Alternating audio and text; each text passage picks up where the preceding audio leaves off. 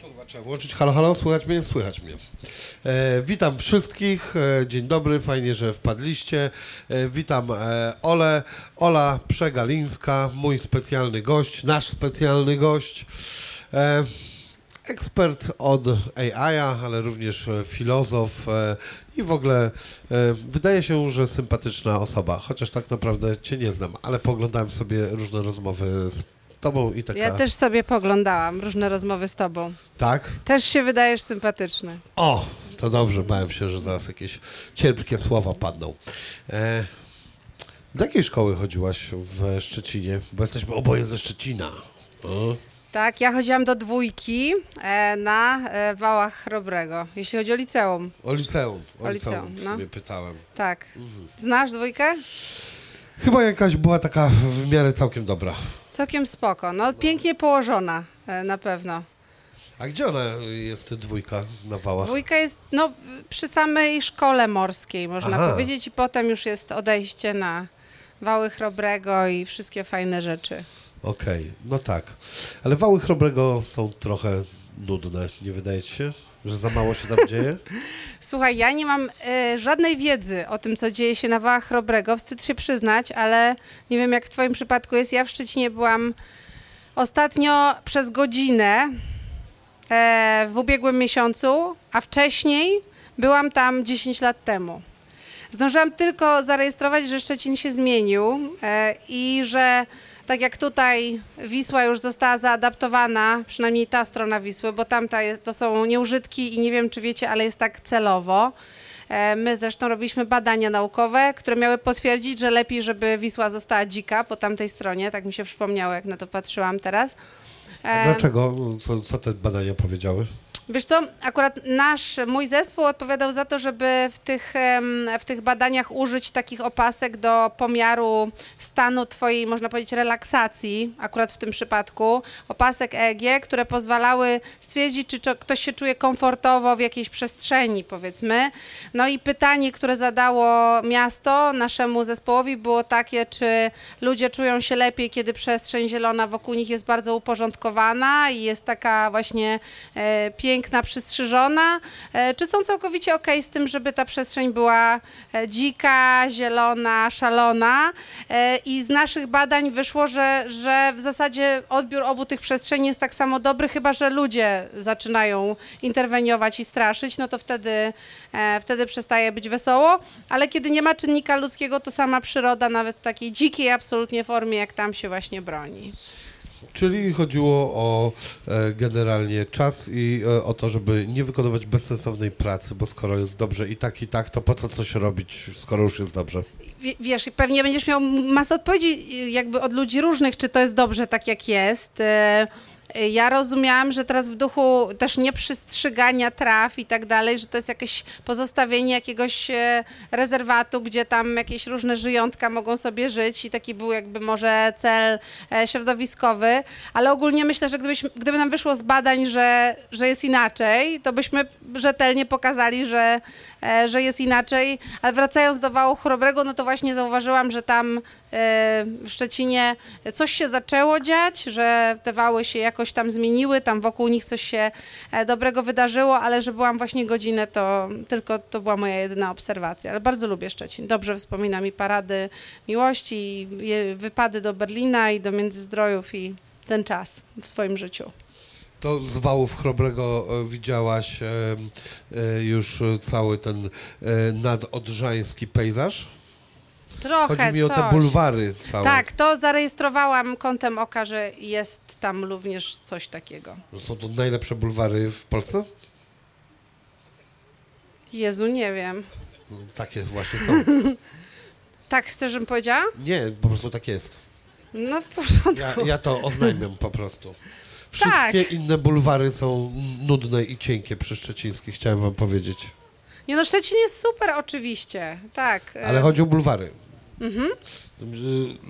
Radzę następnym razem, jak będziesz, zwrócić uwagę na bulwary, bo tam potwornie dużo się dzieje. Jest e, bardzo długa przestrzeń do przejścia z całą masą atrakcji. W tym jest Wesołe Miasteczko. Widziałaś o Czy ty jesteś byłem? właścicielem tego wesołego Nie, miasteczka? ja po prostu jestem fanem tego. Ja A. uważam, że to jest cudowne. Ja to uwielbiam. Ja nienawidzę wesołych miasteczek w sensie y, bycia, y, używania ich, ale patrzenia na nie jak najbardziej. Okej, dobrze. I właśnie wały Chrobrego są idealnym miejscem e, do tego, żeby to wszystko obejrzeć. Najlepiej nocą. Wszyscy jedźcie, ja też pojadę. Oprócz tego do niczego więcej wały się nie nadają. Nic tam nie ma. Są dwie restauracje, które są nudne. e, No i tyle. Szkoda, bo to byłoby świetne miejsce, no ale niestety. Ale to co, ty się tak trochę odcięłaś od Szczecina?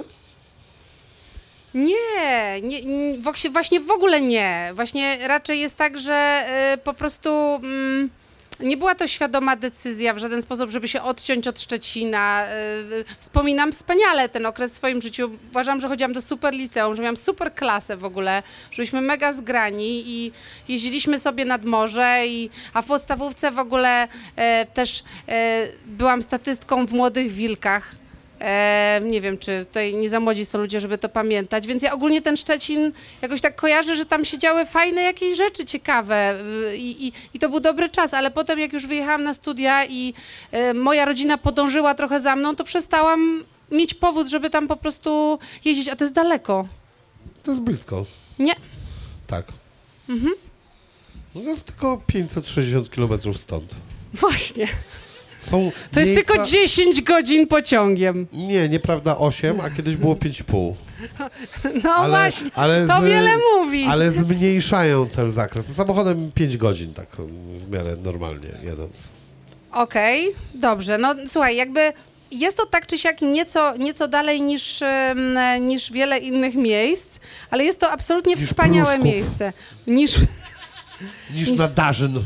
tak, niż Piaseczno na przykład, ale, ale uważam, że jakby rzeczywiście jest to, jest to bardzo przepiękne miasto e, z ogromnym potencjałem, zresztą wydaje mi się, że progresywne i w ogóle takie tolerancyjne i otwarte, więc dużo rzeczy mi się tam podoba. Szokowałaś mnie tymi 10 la- latami nieobecności.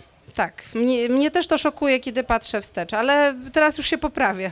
Szokowało mnie to do tego stopnia, że mi wybiło z pantałyku i nawet nie wiem, o czym mieliśmy rozmawiać. O, no, no, a ja też nie wiem, bo nie ustalaliśmy tego. No nie, ale...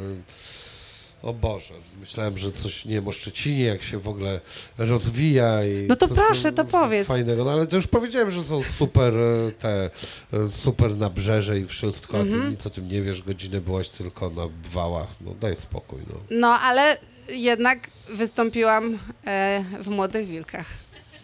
Okropny, wstrętny film.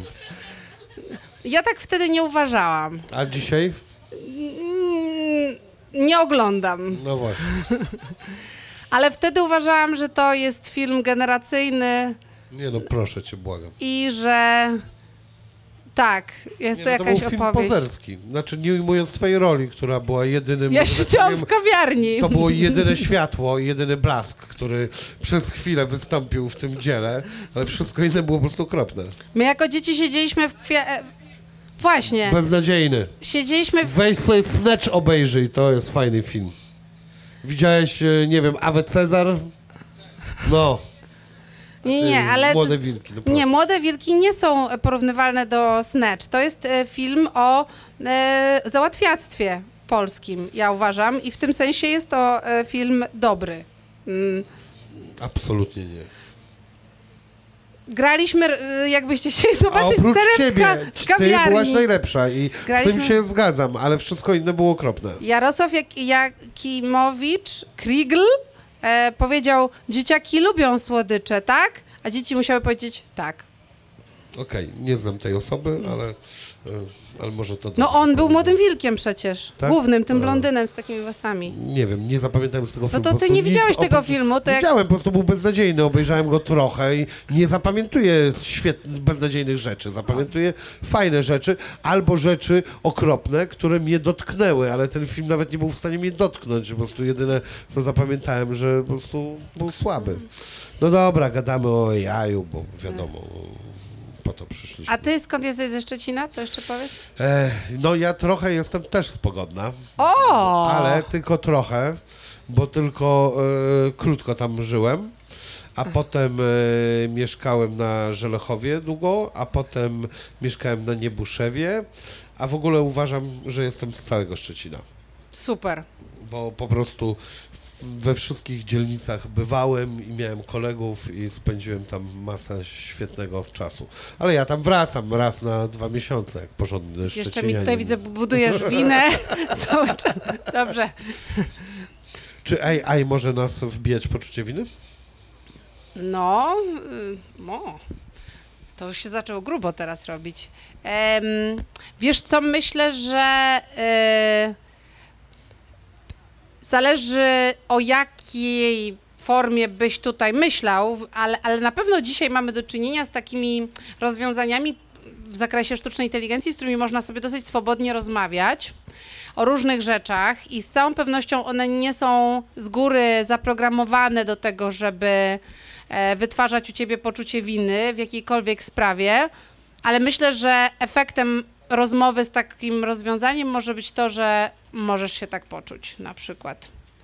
Możesz się poczuć, że coś zaniedbałeś, możesz się poczuć, że coś źle zrobiłeś, a więcej nawet możesz przypisać czatowi GPT, z którego pewnie część z Was korzysta, rolę osoby, która będzie Cię wpędzała w poczucie winy i on wtedy bardzo konsekwentnie to zadanie wykona. A czy mogłabyś odpowiedzieć o, o początkach w ogóle e, powstawania e, tych e, algorytmów? Bo ktoś mi kiedyś powiedział, nie wiem, popraw mnie, jeśli jestem w błędzie, że e, gdzieś to się rozwijało w ogóle od korektorów tekstowych e, i od w ogóle pracy ze zdaniem. Kiedyś widziałem e, taką bardzo fajną przemowę na TEDxie, gdzie. Mm, Chyba kobieta opowiadała. Przez chwilę myślałem, że to może ty, ale chyba. A ty miałeś po angielsku, a tam to było po polsku.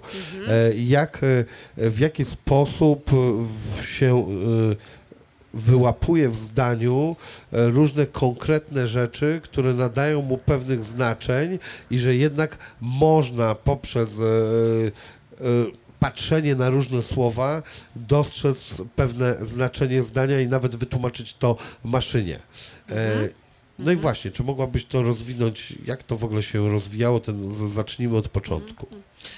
To znaczy, gdybyśmy mieli zacząć w ogóle od początku, to powiedzmy ten kawałek, o którym ty mówisz, czyli to, co robimy z tekstem, jak, nie wiem, tłumaczycie dane zdanie właśnie z jednego języka na drugi za pomocą sztucznej inteligencji, albo jak korzystacie z takiego tam czata, e, czy podobnych rozwiązań, to jest jakiś jeden kawałek tylko sztucznej inteligencji, bo to jest wielka dyscyplina, nie? I w jej ramach masz i roboty, i masz systemy, które prognozują pogodę, i masz wszystkie możliwe rekomendacje e, treści, czyli co, czego posłuchać, co zobaczyć, kogo w mediach społecznościowych followować, a co kto powiedział. To wszystko dzisiaj robi sztuczna inteligencja, więc ona naprawdę mocno już oplotła nasze życie. Natomiast ten kawałek, o którym ty specyficznie wspomniałeś, jest dzisiaj bardzo ważny. Nazywa się przetwarzanie języka. I on rzeczywiście, e, no można powiedzieć, że e, gdzieś tam mm, takim świętym gralem tego zawsze te, tej, tego kawałka sztucznej inteligencji było zrozumieć intencję, która jest wyrażona w zdaniu. Nie? Czyli e, możesz mieć systemy, które będą tłumaczyć e, dziękuję z góry, thank you from the mountain, po prostu słowo do słowa, prawda, mapować i wyjdą z tego głupoty. Ale tak naprawdę, jeśli chcesz sprawnie operować językiem, czy to będzie tłumaczenie, czy to będzie odpowiadanie komuś na pytania z sensem, to musisz wychwycić tak zwany, my mówimy intent, czyli o co chodzi w tym zdaniu, prawda? No i oczywiście, jak spojrzysz sobie na dowolne zdanie, to w nim są najróżniejsze zależności. E, są rzeczy, których można się pozbyć i są rzeczy, które są absolutnie kluczowe dla sensu tego zdania. No i gramatyka całkiem dobrze składnia, między innymi to, to mapuje.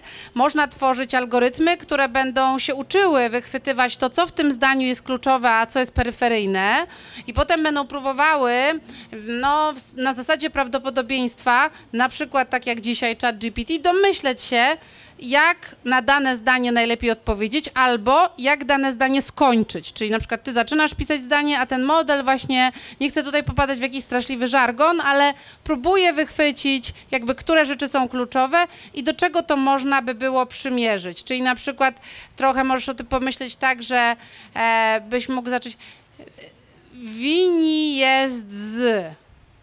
Załóżmy. I teraz kazałbyś sztucznej inteligencji wybrać jakieś właściwe dokończenia, powiedzmy tego, i jest z. Mm, jest ze Szczecina. Wydawałoby się prawdopodobnie najbardziej prawdopodobnym zakończeniem tego, tego specyficznie zdania i pewnie to by ci sztuczna inteligencja zasugerowała, a potem może by dała ze dwa, trzy inne jakieś tam tropy, które by tutaj pasowały mniej więcej. I ona się po prostu nauczyła w ten sposób, że ludzie najpierw ją uczyli kończyć zdania bardzo krótkie, a teraz już możesz jej dać cały jakiś tekst, jakąś lirykę i kazać jej napisać drugie tyle. I ona już to zrobi, bo te algorytmy się po prostu stały dużo bardziej złożone. Tak można mniej więcej o tym powiedzieć. Więc to jest zawsze domyślanie się, po pierwsze, o co chodzi w tym zdaniu, co jest kluczowe, co ty chcesz wyrazić, kiedy coś mówisz, a po drugie, jak ewentualnie, jeśli takie jest zadanie, dokończyć dane zdanie albo na nie odpowiedzieć, co by się wydawało statystycznie najbardziej sensowne. E, A ty e, znasz takie słowa, jeszcze klucze, które właśnie e, sprawiają to, że ta sztuczna inteligencja jeszcze lepiej rozumie ten kontekst, bo właśnie w tym TEDxie, który oglądałem, No. szkoda, że go, nie wiem, zapomniałem oczywiście jak zwykle, co to było, ale takie bardzo proste, oczywiste rady budowania tego algorytmu e, przedstawiono i nagle jak to wszystko usłyszałem, to byłem taki wow, no w sumie faktycznie e, w taki sposób buduje się zdanie i dlatego to coś oznacza. I ja się łapię e, też na przykład, jak my jako ludzie budujemy zdania, jak po, pro, czasami dodamy dosłownie jedno małe słowo, które niby nic nie znaczy, a ono totalnie nadaje na przykład znaczenia, że powiem na przykład o kimś, a tam e, jakiś ktoś tam na przykład i już to jakiś, które niby nic nie znaczy, tak naprawdę dodaje lekką szczyptę arogancji e, i umniejsza na przykład czyjegoś dzieła. E, I ja też obserwowałem poprzez to mój język, e, jaki e, czasami e, był, gdzie jest rubaszny i zabawny, a gdzie czasami za dużo sobie pozwalam i to mi w ogóle uświadomiło, jak e, może powinienem dobierać lepiej słowa. I teraz taką autokorektę stosujesz? Tak jakby zanim coś powiesz, to masz takie... Nie, teraz jeszcze gorzej robię. Nie, no czasami właśnie stosuję, tak. okej. Patrzę, że No, no właśnie. czasami nie umniejszać bez sensu czegoś. No to, bo pewnie, ym, wiesz, jakbyś mnie zapytał 5 lat temu, to bym ci powiedziała, że dużo algorytmów, z którymi mamy do czynienia, które przetwarzają tekst, one są na to zupełnie ślepe, na to jakiś. A to jest jakiś gość. No to, to algorytm, tam to jakiś, to nie jest znaczące jakiś. Dla ciebie ono jest znaczące, bo to mówi, że to nie jest jakiś mój, to nie jest mój gość, to nie jest ktoś, kogo bardzo znam, to jest jakiś ktoś, prawda? Mało, mało istotny. E, i, I te dzisiejsze algorytmy takie rzeczy już mogą, mogą złapać z całą pewnością. To wystarczy, że sobie pogadacie z takim czatem czy innym rozwiązaniem, to to będzie pewnie bardzo mocno, e, bardzo mocno już słychać, że one potrafią faktycznie wychwycić to, to pole semantyczne, że w tym zdaniu, kiedy tak tego użyłeś, to prawdopodobnie nie chodziło ci o to, że to jest neutralne, tylko bardziej, że to jest ktoś taki, e, komu chcesz troszeczkę umniejszyć. Czyli dzisiaj te algorytmy już są na takie rzeczy bardzo mocno czułe i możesz je też, e, to my mówimy, promptować, czyli możesz im kazać coś robić jakoś, bo taka największa rewolucja i pewnie powód, dla którego my się też spotykamy, poza tym, że mm, pewnie chcieliśmy się spotkać czy poznać, jest taka, że, że w tej chwili rzeczywiście można rozmawiać ze sztuczną inteligencją, czyli 4 lata temu, 5 lat temu raczej trzeba było ją programować, kodować, znać języki formalne Pythona, nie wiadomo co, uczyć się tego długo i skutecznie, żeby kontrolować sztuczną inteligencję i żeby na przykład stworzyć system, który będzie odpowiadał sensownie na pytania,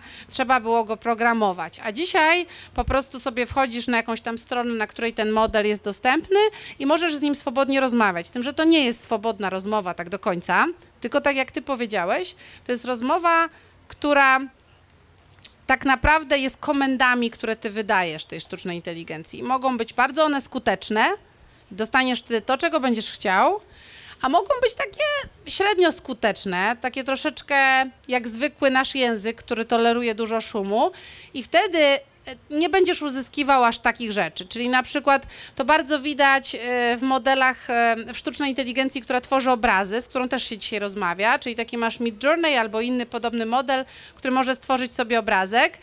I jeśli mu każesz e, jakimiś zwykłymi słowami, prawda, stworzyć obrazek, nie będziesz się specjalnie przykładał do tego, żeby mu to opisać w szczegółach, jak byś chciał, żeby to wyglądało, jaki to ma być kolor sepi, albo jaki to ma być tam, powiedzmy, nie wiem, wymiar tego obrazka i czy coś ma być z tyłu, czy z przodu.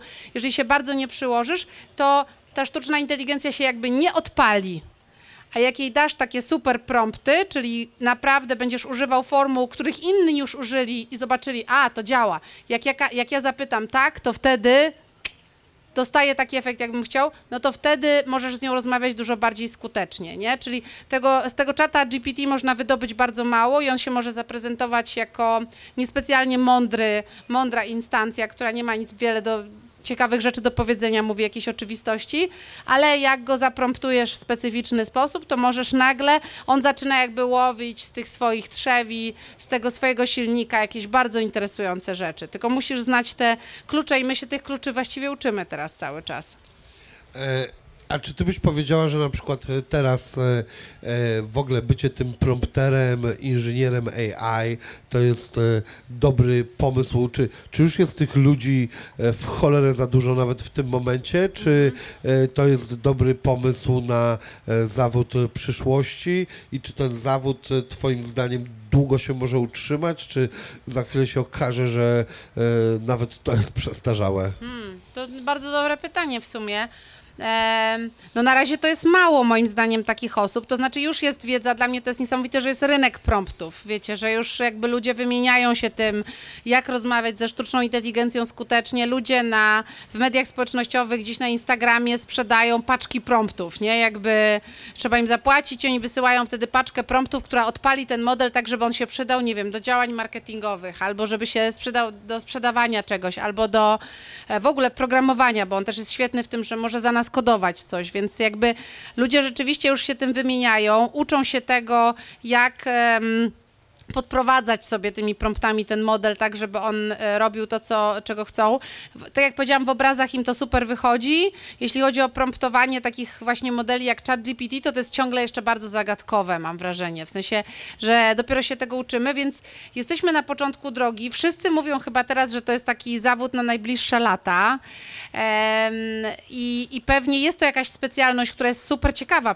Wiecie, to jest jak bycie detektywem trochę, no, w jakimś sensie. No, musisz po prostu znaleźć e, metodą prób i błędów i na różne sposoby, sposób, żeby ten sezam się otworzył. Więc ja myślę, że to jest bardzo fascynująca w ogóle specjalność e, i też fajna dla ludzi, którzy niekoniecznie interesowali się IT czy technologią, fajna dla humanistów, fajna dla ludzi z dużą wyobraźnią,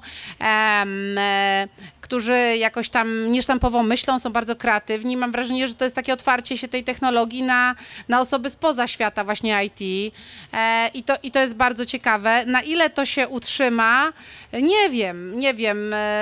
Wydaje mi się, że mogłabym powiedzieć, że pewnie bardzo długo, a z drugiej strony, czy tak wielki będzie popyt na to, kiedy już te powiedzmy ogólne paczki zostaną odpakowane, to potem się nagle pojawią takie malutkie paczuszki, które są potrzebne ludziom do bardzo specyficznych problemów Czyli jakby ogólnie się nauczymy wszyscy rozmawiać z tymi modelami i może wtedy to zapotrzebowanie na ten zawód będzie e, mniejsze, ale jakbyś miał dzisiaj pytać dowolną osobę, nie wiem, z moich studentów, studentek, którzy u mnie studiują na AI-u, na Koźmińskim, co oni by chcieli robić, to myślę, że tak dobre 60% by ci odpowiedziało, że to prompt engineering jest dla nich jest dużo ciekawszy niż ta cała reszta tego, co powiedzmy w tym zawodzie, nie wiem, specjalisty od AI czy e, uczenia maszynowego się mieści.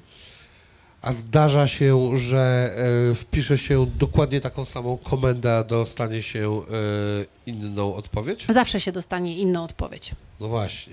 Znaczy, no, statystycznie no, byłoby bardzo ciężko uzyskać dokładnie taką samą odpowiedź. Nawet gdybyś ty dwa razy użył tego samego promptu, no musiałby być model specjalnie do tego przystosowany, żeby ci zwracać takie same odpowiedzi. Te modele tak nie działają. One każdorazowo e, jakby mówią troszkę inaczej e, ina, inaczej zaciągają z tego swojego trzewia to, to, to, o co być może ci chodzi. Bo ty też mówisz do nich taki sposób, no właśnie, który toleruje dużo szumu, byśmy powiedzieli. Czyli mówisz, nikt z nas nie mówi super precyzyjnie, bo nie mówimy językiem matematyki, tylko mówimy do siebie językiem naturalnym, czyli takim właśnie troszeczkę chaotycznym, takim rozmytym i tak dalej. I ten model też za każdym razem będzie troszeczkę łowił e, coś innego, e, coś innego po nas myśla w odpowiedzi. E, także także raczej, raczej jest mała szansa, żebyś dostał dwa razy tą samą odpowiedź. To jest też ciekawe bardzo.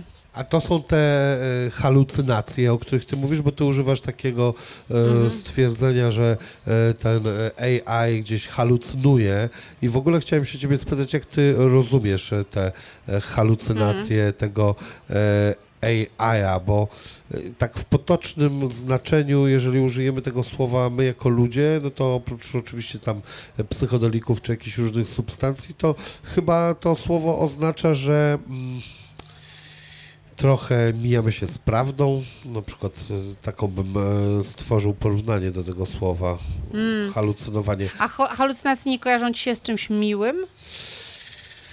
Zależy, czy są miłe, czy nie. Ostatnio miałem miłe, ale niektórzy mają czasami, Czasami niemiłe. są niemiłe. Bo mi się właśnie halu- halucynacje mm, nie kojarzą z, nie wiem jak wy to czujecie, ale z takim intencjonalnym kłamaniem, nie? Że to jest takie zwodzenie kogoś, prawda? Że to jest takie wprowadzanie ludzi w błąd. Ja mam wrażenie, że halucynacja to jest po prostu pewien stan, kiedy widzisz rzeczy trochę inaczej, albo ci się sklejają jakieś elementy tego, co jest naprawdę z tym, co produkuje twoja wyobraźnia. I myślę, że dlatego chyba ten termin został wybrany, żeby opisać to, co robi ten model, bo znaczy nie każda odpowiedź czata czy dowolnego innego modelu podobnego to będzie halucynacja. Nie? Coraz częściej jest tak, że zadajecie mu pytanie o to, kim jest Wini i nie dostaniecie odpowiedzi z dupy jakiejś, przepraszam za brzydkie słowo, tylko Wini jest z dupy. e, tylko To dostaniecie, skąd jest? dostaniecie odpowiedź bardzo, bardzo taką właściwą, jakby e, czym się zajmuje i tak dalej. A o mnie czat bardzo długo mówił, że jestem europarlamentarzystką. O mnie nie ma nic w ogóle na czacie. No to sprawdzimy może. No, mi się wydaje, że jest pewnie. Mi mówili, że nic nie ma. Mówili ci? No Tak, to nie ufaj temu, co ci mówią, tylko sam sprawdź. E, ale ten, w, ka- w każdym razie mi się wydaje, że raczej pewnie jest niż nie ma. E, tak bym się spodziewała. Natomiast tak, nie wszystko, co on mówi, to są, to są zmyślenia, a raczej bym powiedziała, że jest coraz, coraz mniej. Ale rzeczywiście e, jest taki, powiedzmy, jakiś taki, nie wiem, nie, nieznanej do końca przyczyny, to wynika z samej natury tych algorytmów po prostu. Taki proces, który sprawia, że kurczę, te algorytmy zmyślają, byśmy powiedzieli. Halucynacje są zmyślenia, czyli że mogą wam przedstawić, każecie po, albo poprosicie o listę 10 super książek o sztucznej inteligencji i 7 z nich będzie, e, to będą prawdziwe pozycje, książki, które istnieją, a trzy z nich to będą książki, które nie istnieją, ale też w dosyć ciekawy sposób, dlatego że najczęściej to nie będą kompletnie zmyślone książki, kompletnie zmyślonych autorów, tylko to będzie na przykład nazwisko, autentycznego człowieka, który jest badaczem, załóżmy, sztucznej inteligencji, ale imię będzie podmienione, a tytuł będzie przypominał tytuł prawdziwej książki, ale nie będzie nim dokładnie. Więc tam jest trochę właśnie takiego pomieszania tego, co jest, co jest prawdą, co jest rzeczywiste, z tym, co jest kompletnie wyhalucynowane, jak mówię, przez ten model. Czyli on wymyślił na bazie tego, co wie, jakąś odpowiedź dla ciebie, która przypomina prawdę. Może sztuczna inteligencja ma poczucie humoru? No z tym jest chyba ciężko cały czas. Eee, To jest takie drewniane poczucie Troluje. humoru. Znaczy poczucie humoru powiedziałabym z- zeszyty szkolne, nie? To jest ten, ten e, było coś takiego, hu, humor z zeszytów szkolnych. E, To były takie drewniane, bardzo nędzne żarty, nieśmieszne, które opowiadali ludzie w autokarze na wycieczce. Mi się wydawało, że tam były głównie pornograficzne rysunki. To może w, w innym autokarze byłeś. E, Nie, w innym zeszycie. W moim autokarze był humor zeszytów szkolnych. E, Właśnie o zeszytach. a, te, a, okej, okej, okej, kumam. No więc w każdym Na razie marginesach się rysowało. na marginesach się rys, rysowało, też się na ławkach rysowało. Nie, mi się wydaje, że sztuczna inteligencja na razie jeszcze jest pozbawiona poczucia humoru, a kiedy ono jej wychodzi, to to jest zupełnie przypadkowe. Ona nawet nie wie, że my się z tego śmiejemy. No ale zobacz, bo w tym e, całym e, stwierdzeniu o halucynacjach padło słowo wyobraźnia. E, A wyobraźnia jest blisko już kreatywności, Tak. a kreatywność mocno nam się kojarzy z właściwie świadomością. I No. no mi się tak kojarzy no, no, gdzieś. no. I teraz moje pytanie jest w ogóle, jak byś zdefiniowała świadomość? Nie, ja, ja nie uchylam się chyba od odpowiedzi na to pytanie. E, tak w pierwszym ruchu przynajmniej, e, bo chyba nikt nie zna pełnej odpowiedzi na to pytanie. Możesz powiedzieć, że jest to jakaś funkcja umysłu. Niektórzy mówią, że jest późna, w sensie, że późno się jej dorobiliśmy w procesie naszej ewolucji. Trochę to zajęło. Em, Muszą być inne funkcje poznawcze realizowane, żebyś w końcu uzyskał świadomość, czyli że to jest, niektórzy może powiedzieli, najwyższa funkcja, prawda? Nie wiemy, z kim ją współdzielimy, z jakimi e, jeszcze organizmami, to jest też zagadkowe bardzo. Em, jaka jest świadomość em, pieska, który tutaj siedzi, jaka jest świadomość jakichś innych istot e, żywych.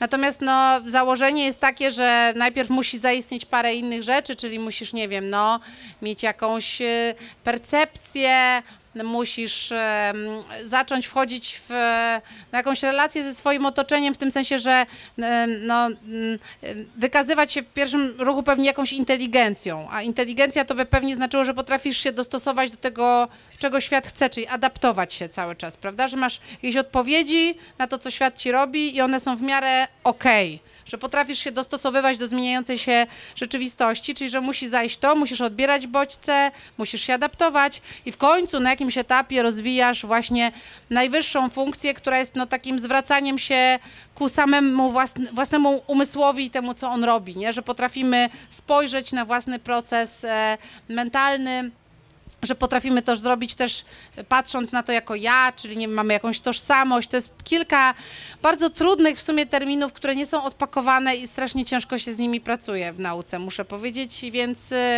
em, tak, no, nie, nie wiem, czy jestem w stanie dużo więcej na ten temat powiedzieć, niż to, że jest to późna prawdopodobnie funkcja mm, umysłu, na pewno umysłu człowieka, zobaczymy jak tam odkrycia powiedzą nam co do innych właśnie istnień, mm, która pozwala e, no, zwracać się ku sobie mm, albo robić rzeczy tak, żeby móc je obserwować jednocześnie, nie? Czyli przetwarzać to, co się wokół dzieje, jednocześnie móc na to patrzeć, o, ja to robię, nie? Jakby pomyślałam sobie o tym, że coś tam, coś tam, prawda? Czyli myśleć o samym myśleniu. No właśnie, taką jedną z pierwszych albo e, pierwszych mi znanych teorii było e, świadomości, było myślę, więc jestem. Mhm, tak, no. No właśnie, no ale moglibyśmy założyć, że sztuczna inteligencja jednak coś tam myśli. I w ogóle No. teraz będziemy definiować, co to znaczy myśleć. Wiesz co, jest wokół tego strasznie duży spór. E, Sam termin sztuczna inteligencja jest dziwny. E, Jest efektem kłótni, e, znaczy kłótni, no to jest takie anegdotyczne, ale powiedzmy tam gdzieś tam w tych latach późnych 40.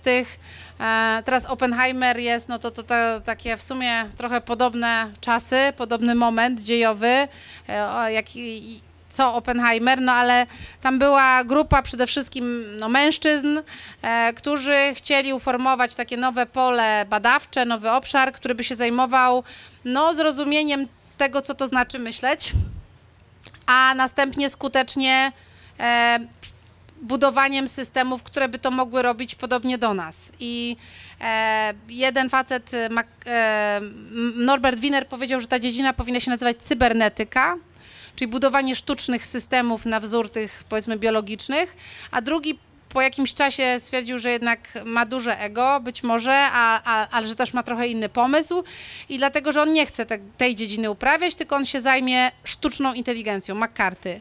I powiedział wtedy, że tak się będzie nazywać ta dyscyplina, którą on się będzie zajmował.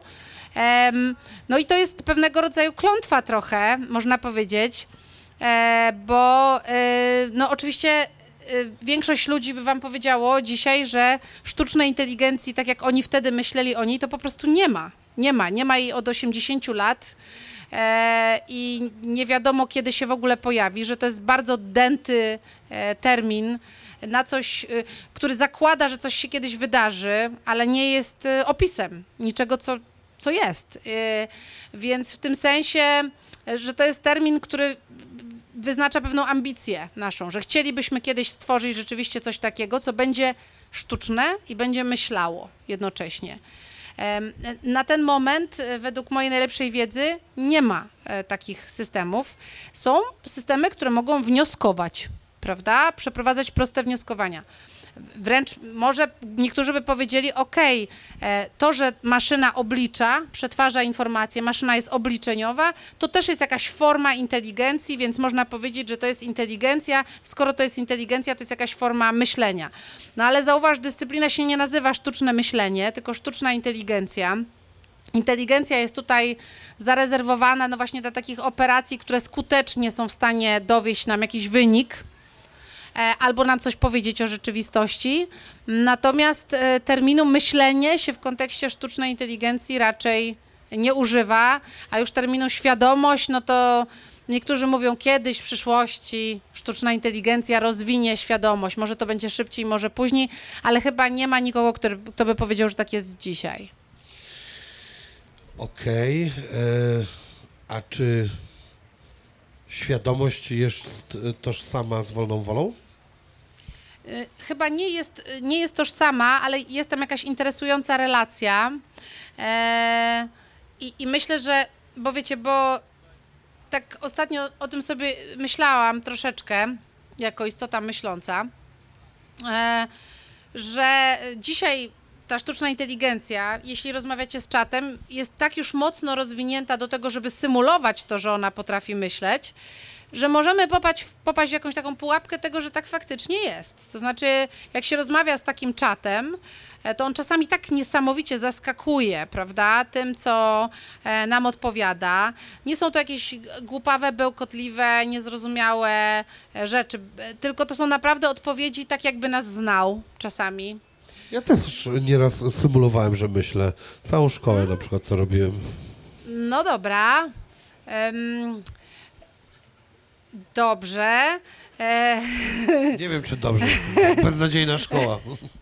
Wolałbym myśleć, ale lepiej było symulować. Ja myślę, ja myślę, że ty myślałeś o tym, że musisz symulować, że myśleć, dlatego że, że myślisz, dlatego że byłeś tak rozczarowany, co też jest jakąś formą myślenia tym, w jakiej jesteś w szkole, więc, Więc ostatecznie... Symulowałem cały czas. Tak, symulowałeś, ale u, u, u, u podstaw tej, tej symulacji jednak było myślenie o tym, żeby coś zasymulować.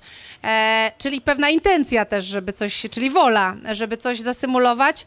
E, może żeby się od ciebie odczepili, czyli miałeś cały proces, prawda? Będę symulował, że myślę nad tym specyficznie, po to, żeby oni wszyscy dali mi święty spokój i zobaczyli, że ja myślę.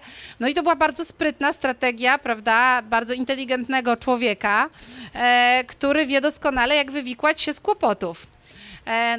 I, i, I to było podyktowane twoją wolą, żeby się z tych kłopotów wywikłać, żeby się ciebie nie czepiali albo nie mówili, hej, on nie myśli, albo jest niemądry. E, więc to jest troszeczkę co innego, ponieważ sztuczna inteligencja moim zdaniem nie ma pojęcia o tym, że symuluje. Żadnego. Ale robi to bardzo dobrze, ponieważ dostała od nas bardzo dużo wzorców tego, że jak ktoś powie coś tam jakoś, to można mu odpowiedzieć prawdopodobnie najlepiej w taki sposób. Jeśli ktoś pisze na Facebooku czy Instagramie, że jest smutny, to wtedy statystycznie dobrą odpowiedzią jest zapytać, a dlaczego? Albo powiedzieć, przykro mi, że jesteś smutny, bo tak robią ludzie, tak robi cały ludzki kolektyw, tak się zachowuje najczęściej. I wybiera się pewne sposoby zachowania, e, które są najczęściej reprezentowane i pokazuje się sztucznej inteligencji. Zobacz, na tym wielkim korpusie danych, na tych wzorcach, które tutaj widzisz. Masz tutaj, ładujemy ci całego Face'a, ładujemy ci cały internet, wszystko, co ludzie napisali w tym internecie do siebie nawzajem, jak na siebie pokrzykiwali, jak się nawzajem trollowali, chociaż to będziemy ci próbowali zmniejszyć, żebyś tak nie robiła e, bo tego nie chcemy, a, a bardziej ci będziemy pokazywać, zobacz, na tych wielkich wzorcach danych, tak ludzie do siebie się odzywali, to wtedy było skuteczne, wtedy rozmowa trwała. No i ta sztuczna inteligencja może się skutecznie uczyć tych wzorców i po prostu działać tak, że symuluje inteligencję, ale nie jest to proces, tak byśmy powiedzieli, wolicjonalny, czyli nie ma za tym żadnej woli, nie ma żadnym, żadnej chęci, ani żadnego też celu, który sztuczna inteligencja miałaby jako własny. To jest po prostu bardzo skuteczna symulacja, która jest ślepa. AI to znaczy Alien Intelligence? Czy O, to by było super, bardzo byśmy chcieli, żeby się tak nazywała nasza dziedzina Artificial Intelligence, sztuczna inteligencja. A, no właśnie. Ale Alien e, Intelligence byłoby no właśnie, ekstra. Czy to to by... nie jest e, właśnie ten e, wierzyć. błąd, bo czy w ogóle inteligencja, czy jest sens nazywać ją sztuczną? E, ja bym bardziej powiedział, że jest obca dla nas, ale e, czy sztuczna? No jest taki wywód e, Harariego na przykład, o którym też wspominałaś, Tak. gdzie on mówi, że właściwie nic nie jest sztuczne, bo jeżeli coś stworzyliśmy, to to też powstało z natury, którą jesteśmy częścią, więc Mhm. czemu nazywamy to sztucznym? Finalnie chyba w ogóle chodziło trochę o jego orientację seksualną, ale generalnie No to jest jakiś du, duży, lu- dużego lupa zrobiłeś, już E, się zgubiłam się w pewnym momencie.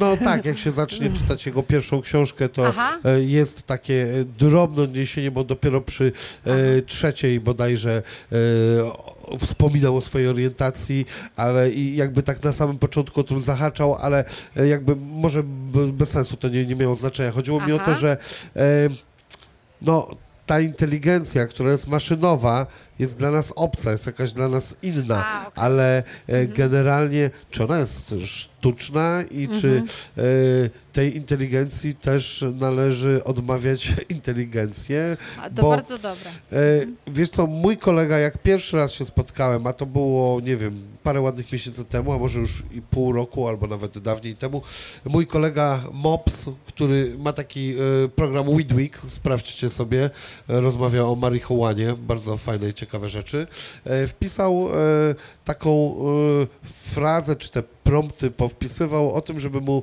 e, o, e, napisała sztuczna inteligencja o tym, czy marihuana jest dobra, czy zła. Czy kto jest dobry? Czy ona sama? Marihuana, A marihuana? tak. I yy, jakoś tak to opisał, że w ogóle wyszła z tego całkiem ciekawa, inteligentna rozprawka, która yy, w ogóle gdzieś ktoś tam siedział na strychu, rozmawiał sobie, zadawał to pytanie i podawał różne powody, że jest lecznicza, no ale jednak ludzie są niektórzy pouzależniani są takie i takie problemy, zostały rozważone różne problemy, a na końcu się skończyło to tak, że w ogóle e, przyszedł po niego e, kolega i poszli sobie razem na jointa. E, Fajne nawet zakończenie w sumie tej całej opowieści. Nie E, da się ukryć. Brzmiało to jak coś całkiem inteligentnego. Nie, znaczy... Tak, ja teraz rozumiem już twoje pytanie, bo na początku bałam się, idziemy, że idziemy, wiesz, w Erysia von Denikena i obce piramidy, które zasiliły cywilizację inteligencją. Nie kojarzysz tych tematów? Nie, tematy kojarzę, nie kojarzę Rysia. Znam tylko Rysia Peje. Erysia. A, Erysia. Nie, E. no. Erysia Pej nie znam. Nie, nie, ale tam były jeszcze te. No, jak się nazywają? Reptilianie. A, tak. To jest oczywiście czysta prawda. Reptilianie i raptory. Trzymajmy się tego. Tak, więc ja myślałam na początku, że kiedy mówisz o obcej inteligencji, że inteligencja jest z kosmosu, moja mama ogląda na National Geographic Nie, ja takie mówię, programy, gdzie są te sugestie. powinna się nazywać obca inteligencja. A, Bez obca dla nas, taka inna troszkę. okej, to, to, to teraz to już siadło mi lepiej, to już wiem o co ci chodzi. Wiesz co? To, to jest w sumie bardzo miło z twojej strony, że ty tak powiedziałeś. Jest bardzo wiele osób, które nie zdobyłyby się na to, żeby powiedzieć taki komplement w stosunku do sztucznej inteligencji, jaki ty właśnie e, Podlizuje się jej, no przecież to jest wiadomo, kto będzie Ty wiesz, rządził światem. Ja już trzymam z nimi. Tak, tak zwani AI overlords się czasami mówi. E, Będę sługusem sztucznej, e, obcej inteligencji. Przepraszam. I piesek też razem z tobą O, e, radośnie. Oni są w tym najlepsi. zaszczekał. Psy. E, więc w każdym razie jakby myślę, że to jest mm, fajnie, że tak powiedziałeś, e, dlatego że to jest e, rzeczywiście prawda. To znaczy ta nazwa sztuczna inteligencja jest taką nazwą, która zobaczcie, co też zrobiła. To znaczy, e, nie wiem, czy jak McCarthy tą nazwę wymyślił, to się sam spodziewał, że z tego wyjdzie masa produkcji hollywoodzkich, które ostatecznie będą tą sztuczną inteligencją najczęściej potwornie straszyć, nie? Ja właśnie chciałem się zapytać, czy e, uważasz, że e, Terminator zrobił zły PR e, sztucznej inteligencji? No, znaczy zainteresował te, to, e, sztuczną inteligencją na pewno ludzi, ale, ale mm, no jakbyś mnie tak przycisnął, to bym mogła powiedzieć, że szkoda, że nie ma przeciwwagi, takiej równie dobrej, nie? Takiej naprawdę mocnej wizji, ale może to jest tak, że kiedy nie ma strachu, to te wizje są mniej atrakcyjne, kiedy nie ma wroga, to te wizje są mniej atrakcyjne i ta sztuczna inteligencja, przecież to jest właśnie sztuczna, a też myśli, to często jest obsadzana w roli takiego e, wroga. E, na dzień dzisiejszy mówimy tutaj po prostu o, wiesz, no, e, mo- modelach statystycznych, wi- wirtualnych obiektach, które sobie coś tam liczą zwyczajnie.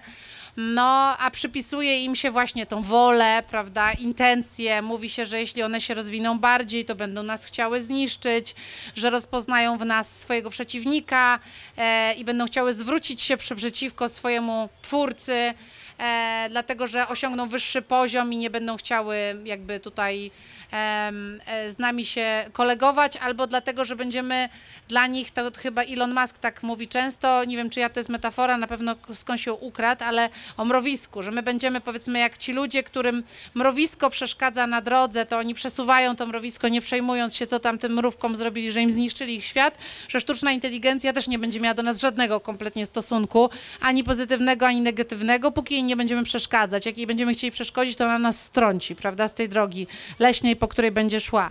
Więc jest bardzo dużo takich e, wyobrażeń w tej chwili i myślę, że dotykasz tutaj kluczowej sprawy, to znaczy, że rzeczywiście nazwy mają znaczenie i z całą pewnością ta nazwa też bardzo mocno odpaliła takie myślenie, jakby od początku się mówiło tylko, no, e, nie wiem, modelowanie albo właśnie uczenie maszynowe, to nie wiem, czy ta sztuczna inteligencja byłaby tak intrygująca dla świata Hollywood, jak, jak się stała, nie? I jednocześnie ubrana w ten ciasny skafanderek właśnie takiego czegoś strasznego, czego należy się e, raczej obawiać, podchodzić do tego z bardzo dużą em, nieufnością, bo to nie jest po prostu jakiś kawałek nauki, em, nauka może być wykorzystana w dobrych i złych celach, jasna sprawa, tylko to jest właśnie coś jeszcze, to jest jakaś, kurczę, istota, która gdzieś zmierza. Harari też tak robi. Harari też tak często popada w, taką, w takie religijne myślenie, moim zdaniem, o sztucznej inteligencji, że to jest technologia, która czegoś od nas chce, ona się narodziła, bo musiała się narodzić i ona dokądś zmierza, a my jesteśmy tylko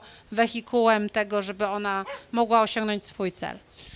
Harari to się ostatnio odpalił e, dosyć mocno na e, internecie. E, Tak? tak, jest dużo z nim podcastów, takich ja nawet posprawdzałem daty i... Mhm. O sztucznej inteligencji, spodziewam się. Też dużo jest o tym i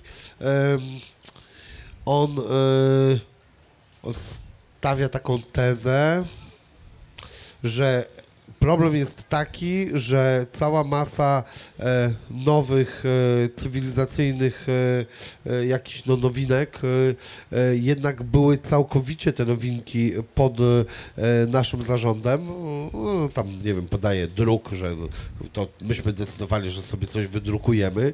Natomiast jednak jesteśmy w nowej zupełnie sytuacji, w której mm, o pewnych rzeczach jednak ona sama decyduje. O tym, że sobie jakiś artykuł napisze, albo że e, no, rozwój tego, co się z tym może dziać, jest trochę e, zatrważający i trochę nieprzewidywalny we wszystkim. No nawet e, to stwierdzenie tych halucynacji, że na to same, na te same prompty ona może odpowiedzieć inaczej, już świadczy o tym, że tam się coś dzieje, co w 100% nie rozumiemy. No są pewne zmiany, które i fluktuacje jakieś, e, które, no nie wiem, czy mamy w pełen wgląd w nie i e, więc, mamy, nie. No właśnie, więc e, o tym on mówi Mhm. bardzo dużo i e, tutaj stawia takie pytanie, czy to nie jest e, dużym zagrożeniem i problemem, jak ty byś się do tego odniosła? No to tutaj dwie rzeczy poruszyłeś.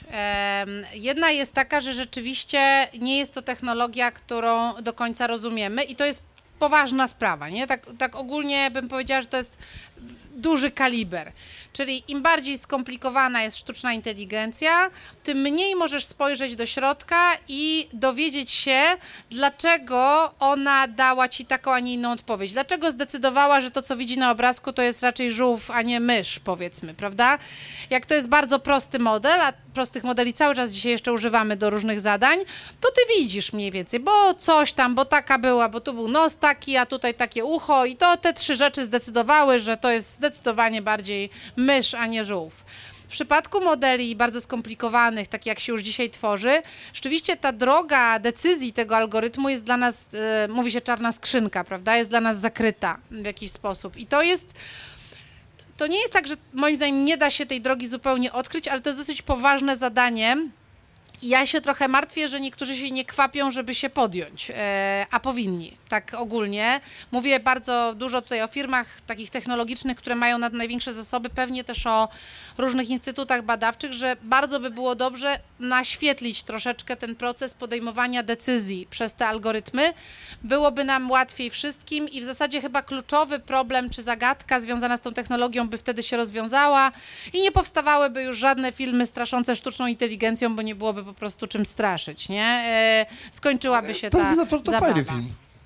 Terminator to jest swoim świetny. czasie. Tak, Terminator to jest bardzo dobry film. Zgadzam się tutaj z tobą w 100%. Prawie tak dobre jak Młode Wilki.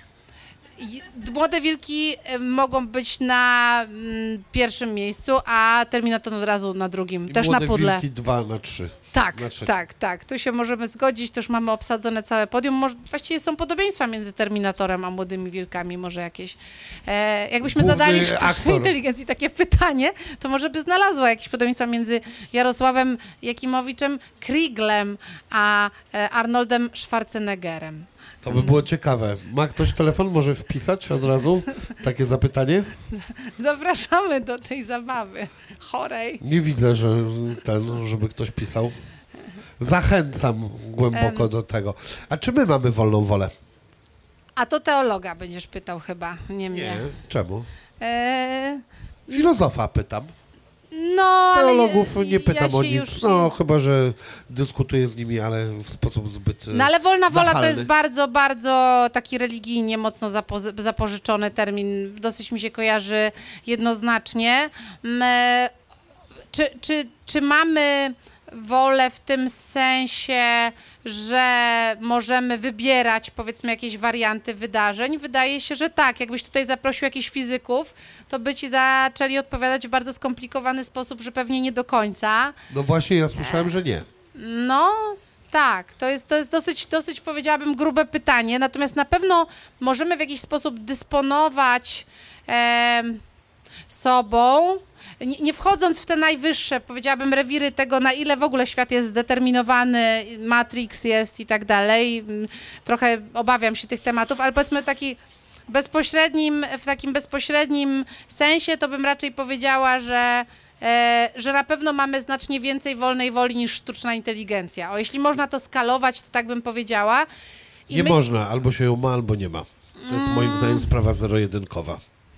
No, no, no i znowu nie wiem, czy się z tobą do końca zgadzam, bo to bardzo zależy na to, od tego pewnie, e, co byś sobie zdefiniował przez ten termin, ale jeśli mogę tylko na chwileczkę wrócić do twojego poprzedniego pytania, które moim zdaniem jest z tym związane, bo ty powiedziałeś o tym, że Harari, który zresztą jest znakomitym, moim zdaniem, antropologiem i historykiem, natomiast nie wiem, czy mm, jest znakomitym prompterem. Mam tu wątpliwość. Em, więc w każdym razie na pewno bardzo ciekawie opowiada historię świata człowieka do dzisiaj. Nie wiem na ile e, skutecznie jest w stanie no, opowiadać o przyszłości, bo często mam wrażenie, że on wpada w taką pułapkę, w którą trudno nie wpaść. To znaczy, że mówi o świecie w przyszłości tak, jakby on był po prostu e, eskalacją tego, co dzisiaj widzimy i niczym nie, no, więcej. Ma nie? 21 lekcji na XXI wiek, taką książkę. Napisał, tak. Tak, e, która jest moim zdaniem ciekawa, jest dużo Tak. takich przewidywań, e, z którymi mm, jak, tak się mówi, no mm, wygląda jakby tak właśnie mogło być, natomiast no, on ma jedną super rzecz, e, e, którą zakładam e, też masz i ty, no dostęp do różnych światłych, świetnych umysłów, które pracują nad różnymi super rzeczami i z którymi jest w stanie rozmawiać o tej przyszłości, więc No, to jest ta jego przewaga tak. nad powiedzmy przeciętnym człowiekiem. to, to fajnie, że, że, że tak o tym myślę, że to jest zawsze jakiś kolektywny wysiłek, żeby coś, coś sensownego opowiedzieć, o jakieś propozycje dać, tego jak się świat będzie mógł rozwijać. Mi, mi się wydaje, że on popełnił dwa błędy na pewno, to znaczy mm, jeden e, kardynalny dotyczący przyszłości pracy w kontekście sztucznej inteligencji, ponieważ postanowił dołączyć do obozu straszących tym, że sztuczna inteligencja pracę zabierze. Wydaje mi się, że to jest e, jednak e, w dużej mierze mit. E, e, tak na dzisiaj, a jak okaże się, że to nieprawda, to będziecie mogli mnie tam, nie wiem, wieść na taczkach w przyszłości, ale, ale, ale raczej naprawdę nie obstawiałabym takiego wariantu rzeczywistości.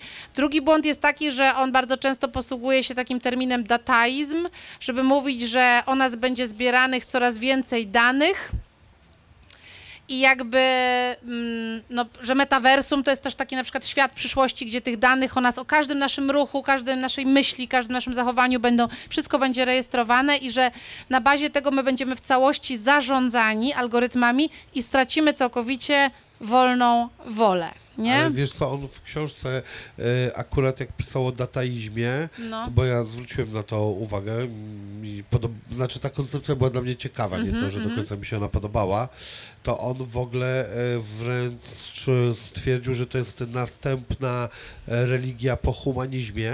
On twierdził, że aktualnie e, tak naprawdę no, świetli ludzie wyznają humanizm, czyli po prostu no, już jesteśmy zainteresowani sobą, a nie historiami, które były wcześniej wymyślane, nieprawdopodobne i dosyć dziwne.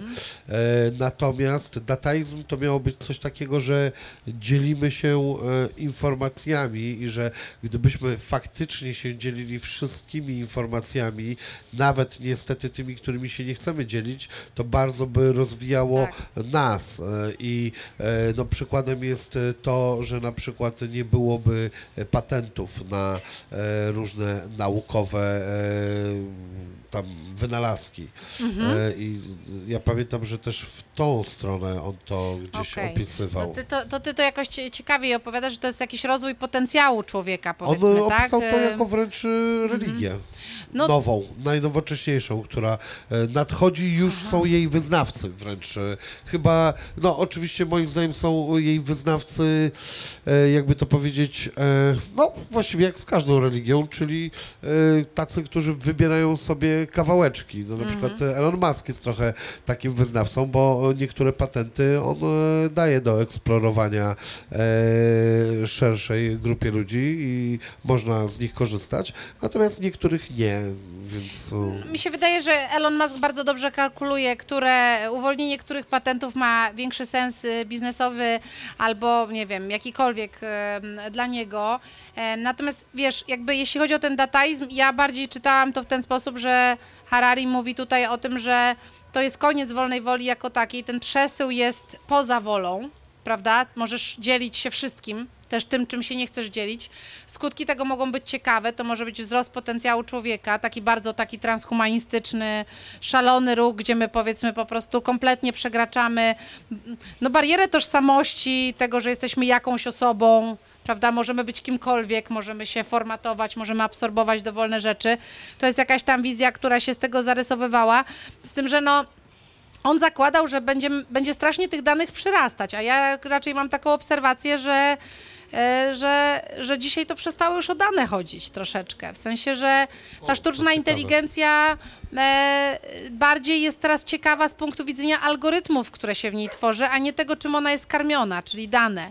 E, ja mam wrażenie, że jego idee są bardzo osadzone w takim myśleniu, że więcej danych to lepsza inteligencja, też sztuczna, a mam wrażenie, że to, co się teraz dzieje z czatem GPT, właściwie łamie ten schemat w jakiś sposób, bo nagle się dowiedzieliśmy, że okej, dane są ważne, trzeba czymś karmić ten model, niech on się uczy, prawda? To, to jest jasne, ale, ale że to tak naprawdę właśnie te skomplikowane, to o czym mówiliśmy, te struktury tego algorytmu, które są dla nas nie do końca klarowne, który właśnie ma bardzo dużo warstw, jest tak zwaną sztuczną siecią neuronową, że ten algorytm jest dużo in, bardziej interesujący w swojej pracy niż to, ile mu dasz pokarmu. Małego dziecka nie musisz uczyć e, 700 razy, że jak dotknie gorącej powierzchni, to wtedy e, będzie bolało, tylko uczysz go dwa razy albo nie wiem, ma jedno dziecko takie doświadczenie i już zawsze to wie. e, bo tu nie chodzi o to, żeby tych danych było bardzo dużo, tylko o to, że ta struktura tutaj potrafi się w pewnych sytuacjach bardzo efektywnie i szybko uczyć, nawet kiedy przykładów jest malutko.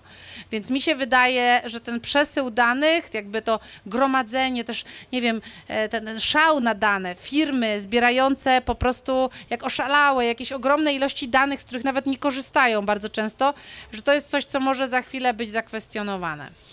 Wiesz co, chcę sobie sprawdzić. Teraz będziesz pytał o Jarosława Krigla Jakimowicza i Schwarzeneggera? wypadku. E, już to już było.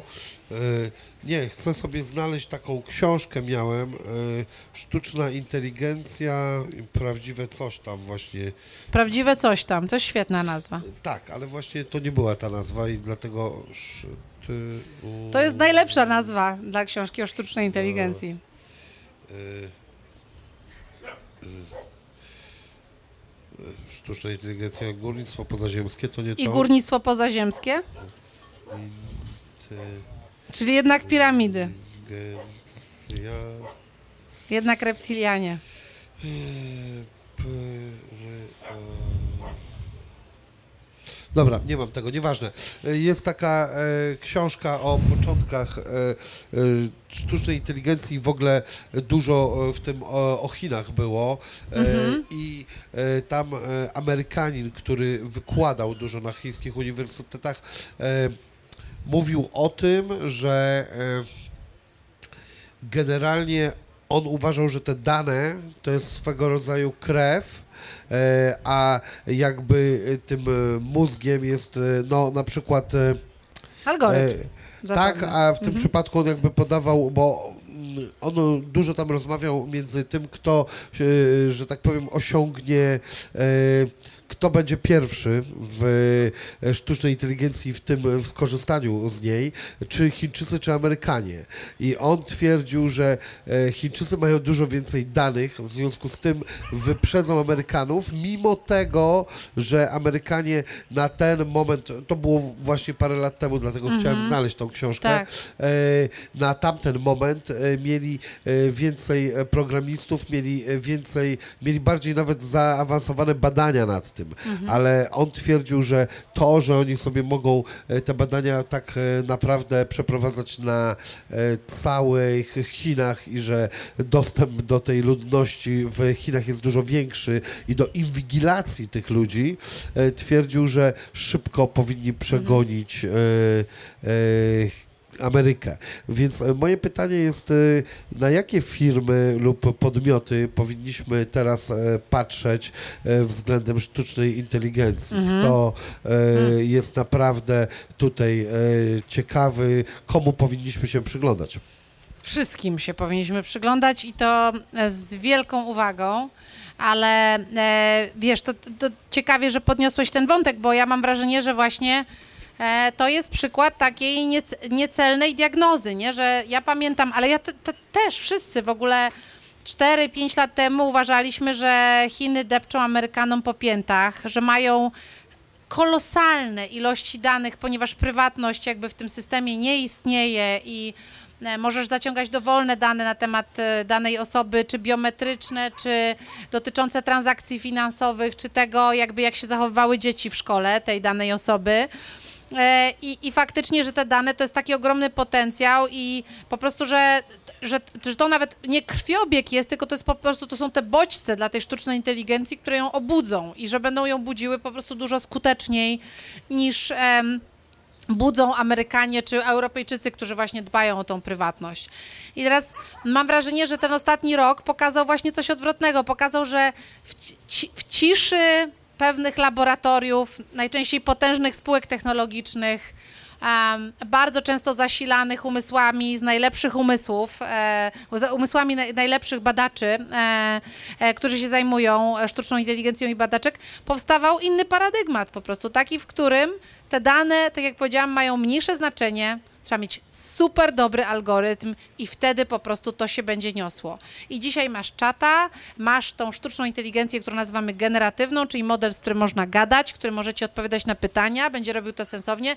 Model, który możesz na, napisać mu, jaki chcesz obrazek i dostać od niego ten obrazek. Model, od którego możesz dostać mini filmik, e, od którego możesz dostać, nie wiem, e, kompozycję muzyczną, albo od którego możesz dostać jakąś symulację życia, prawda? Bo jak się podepnie czata GPT pod Simsy, to się nagle okazuje, że te postaci, którym on e, którymi on zarządza, po prostu zaczynają się ze sobą kłócić, zaczynają mieć ze sobą jakieś sprawy, budują jakąś całą społeczność, więc że to jest jakiś bardzo potężny model algorytmów o ogromnym potencjale i że on ma z tymi danymi sporo wspólnego, ale nie aż tak dużo. I te Chiny na razie przyglądają się temu zdezorientowane, moim zdaniem też starają się wystawić własne algorytmy, które są podobne, ale to zaprzecza pewnej idei rozwoju AI, która tam była pielęgnowana po prostu. I, I w tym sensie mi się wydaje, że dzisiaj ewidentnie, ewidentnie jest taki moment dziejowy. On się może skończyć. Oczywiście to jest niekończąca się walka,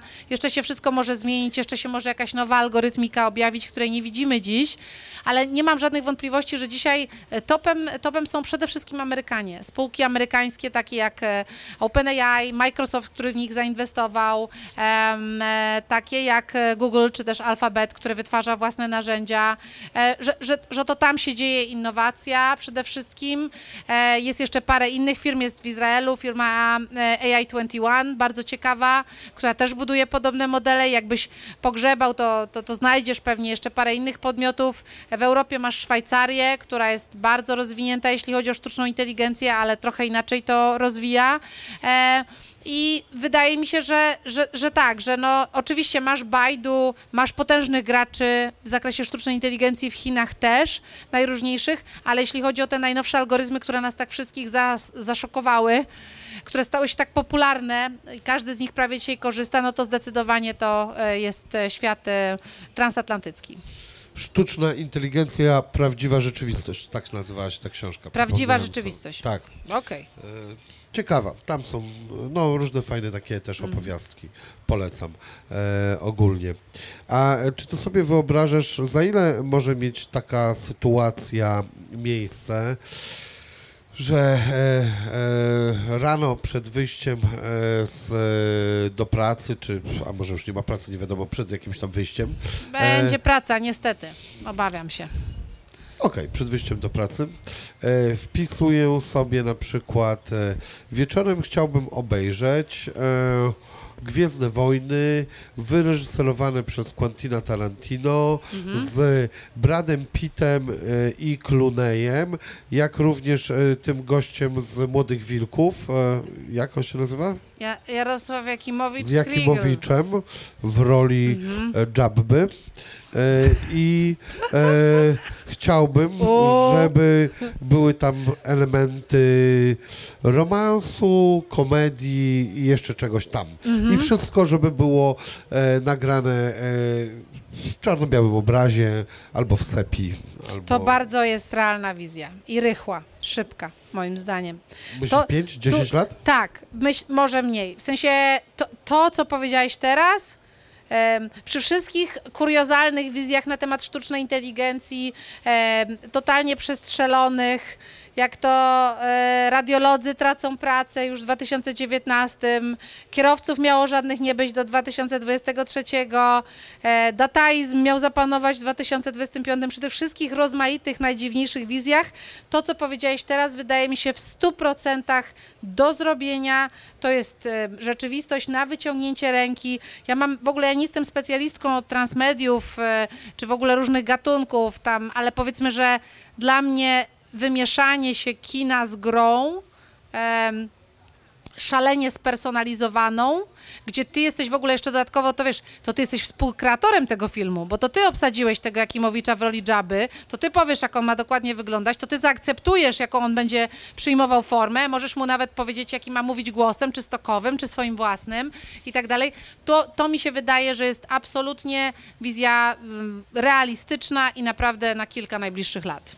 Chciałbym, żeby y, był do tego protestantem. Jako I to Jabba. też będzie do zrobienia Jako prawdopodobnie. No okej, no A to... Jabba był protestantem? Nie, chyba nie, ale ja bym chciał, żeby Jabba Jak Jakimowicz był protestantem. A, bo on taką wyznawał, wydaje mi się, etykę pracy Jabba, że on tak pracował intensywnie. Mi się Zawsze wydaje, był w pracy. Że etykę samolubstwa wyznawał. Ty z y, Jodą mylisz chyba. Nie, Joda właśnie nie lubiłam nigdy jego. Nie? Nie, denerwował mnie, bo wszystko wiedział najlepiej. Był przem- Mądrzył się cały no, czas, a tak. potem i tak na nic nie miał siły. I całą robotę musieli odpierdalać inni, bo on poszedł sobie spać. Znaczy, jeśli mam być szczera, to mi się wydaje, że dużo ciekawszą postacią jest Darth Vader, bo przynajmniej ma jakiś konflikt e, w sobie, jakiś egzystencjalny. Jest to cierpiąca istota, no taki egzystencjalista prawdziwy, który ma jakąś głębię, a, a ja w, i teraz mm, wiele osób pod, podejrzewam nie polubi mnie za to, ale ja w Jodzie tego nie widzę. To jest po prostu płas, płaska postać dla mnie. Taka sieć neuronowa, perceptron mówimy, że jest jedna, sieć ma tylko jedną warstwę, nic tam się w środku w głębi nie dzieje. To on jest takim perceptronem dla mnie, ten Joda. Tylko się mądrzy. Tak sobie dogryzacie w środowisku AI? Tak, Ty, ty preceptronie? Jak? perceptronie. Perceptronie. Ty kondonie, ty perceptronie, ty. Fajne. A jak w ogóle... To jest humor zeszytów szkolnych naszych. Tak. A jak, e, e, a jest trochę szowinizmu w środowisku AI? E, w, Mi się wydaje, że kobiet jakby jest Hmm. Mniej. trochę mniej.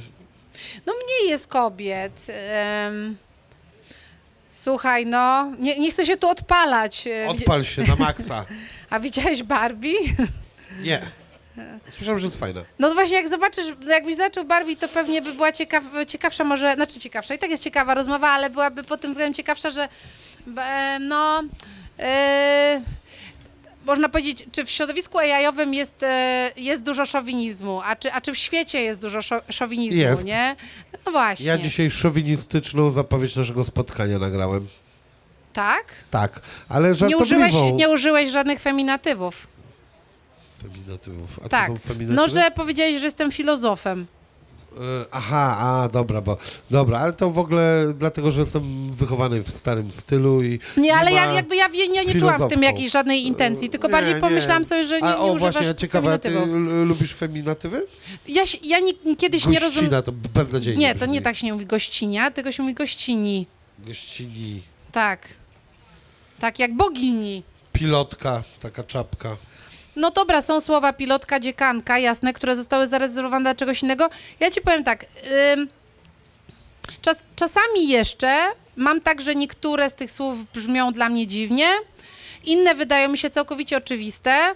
E, Wzięłam sobie też do serca to, co powiedział profesor Bralczyk, który mówił, że e, w dwudziestoleciu międzywojennym mieliśmy bardzo dużo żeńskich końcówek, że nasz język się jako taki wykuwał, a potem to zostało po prostu zastopowane podczas komunizmu, e, kiedy to wszystko, że, że pięknem naszego języka jest to właśnie, że tak jak Francuzi, na przykład mieliśmy ten podział na te, na powiedzmy męskie i żeńskie końcówki dla różnych za, zawodów, które wtedy były już istotne, a, bo nauczycielka nie brzmi dziwnie, prawda? Nijak, prawda? Nie, właśnie dlatego o to chodzi, Czy że... pielęgniarka. E, tak, dlatego są po prostu e, takie rzeczy, do których się przyzwyczaiłem i one nie mają żadnego w ogóle Mhm. Tak. e, znaczenia i jeżeli ktoś e, będzie chciał, żebym to zmienił, bo to sprawi przyjemność, Przyjemność, to tak zrobię. No to super, Ale na to przykład ja z moimi kumplami kiedyś e, mówiliśmy do siebie e, końcówkami żeńskimi. To cute. Tak. Mm, To, to sympatycznie. Nie, jak dla mnie jakby ja nie mam, nie jest to jakaś przestrzeń mojej intensywnej walki, ale ja się już na przykład przyzwyczaiłam i, i wydaje mi się, że jeśli właśnie ktoś chciałby być w ten sposób doceniony, e, a ja bym często chciała, to, to należy tam, wiesz, no to fajnie by było mu, mu zrobić przyjemność i tak właśnie e, powiedzieć. A, a wracając do twojego pytania, ja wiesz co, ja, y, ja myślę, że to jest trochę o czymś innym. To nie jest historia jakiegoś intencjonalnego szowinizmu, że ktoś nie chce kobiet w tej przestrzeni, Tylko bardziej jest tak, że to jest jakiś proces e, długi, kulturowy.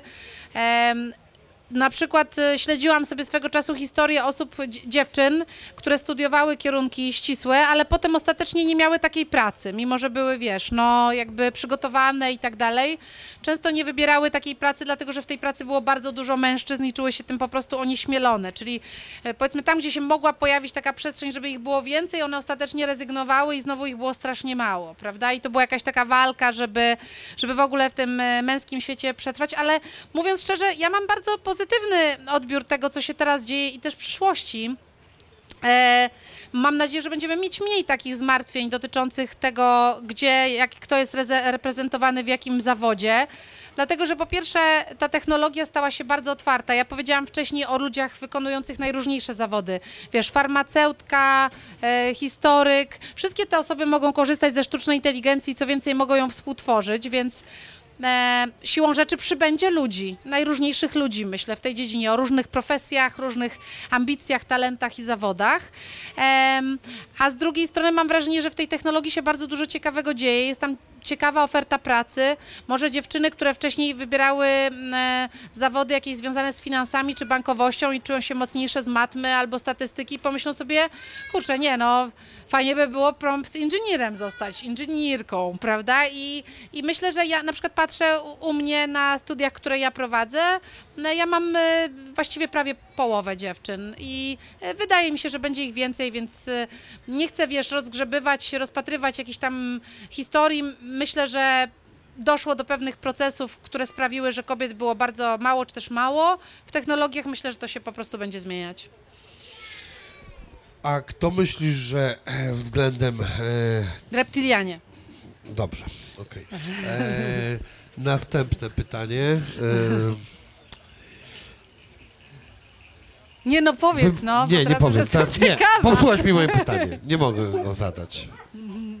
No dobrze, skoro prosisz, to niech będzie. No. Kto szybciej straci pracę, lekarz czy pielęgniarka? Albo pielęgniarz, albo lekarka. Ha. No to wybrałeś akurat grupę zawodową, która w, zerowy sposób, e, moim zdaniem, będzie, będzie tym dotknięta. Mm, dosłownie wczoraj czytałam bardzo rzetelną analizę mówiącą o tym, że bezwzględnie lekarz czy lekarka do każdej diagnozy, do każdego procesu terapeutycznego będzie potrzebny, że te algorytmy po prostu mają tak silne deficyty, jeśli chodzi o to, jak zadecydować poprawnie o czyimś leczeniu. I tak, I tak bardzo są ślepe na pewne rzeczy, które są oczywiste dla ludzi, że nie ma szans, żeby to się szybko wydarzyło. Ale jakbyś mnie tak mega, mega dociskał, to bym powiedziała, okej, może w ramach e, bycia lekarzem są takie specjalności, które będą bardziej zautomatyzowane. Ten radiolog rzeczony, powiedzmy to, zawsze był taki typ, ale też znowu teraz nie widzę tego. Widzę, że radiolodzy szybciej wykonują swoją pracę, nie widzę, żeby ją tracili. Mm, a, a rzeczywiście dosyć często się mówi, że za, zawody związane z no, mm, stricte tym, co my tutaj na przykład w tej chwili robimy, czyli Z relacjami, z relacjami, tak, jakby interakcją z drugim człowiekiem, że one zostaną bardzo, bardzo długo i e, pewnie w jakichś różnych rankingach, których ja nie znoszę, dotyczących tego, kto straci pracę, pielęgniarka to jest osoba, która będzie no, na ostatniej linii. To, się- to się raczej nie wydarzy, nie? Pielęgniarka czy pielęgniarz.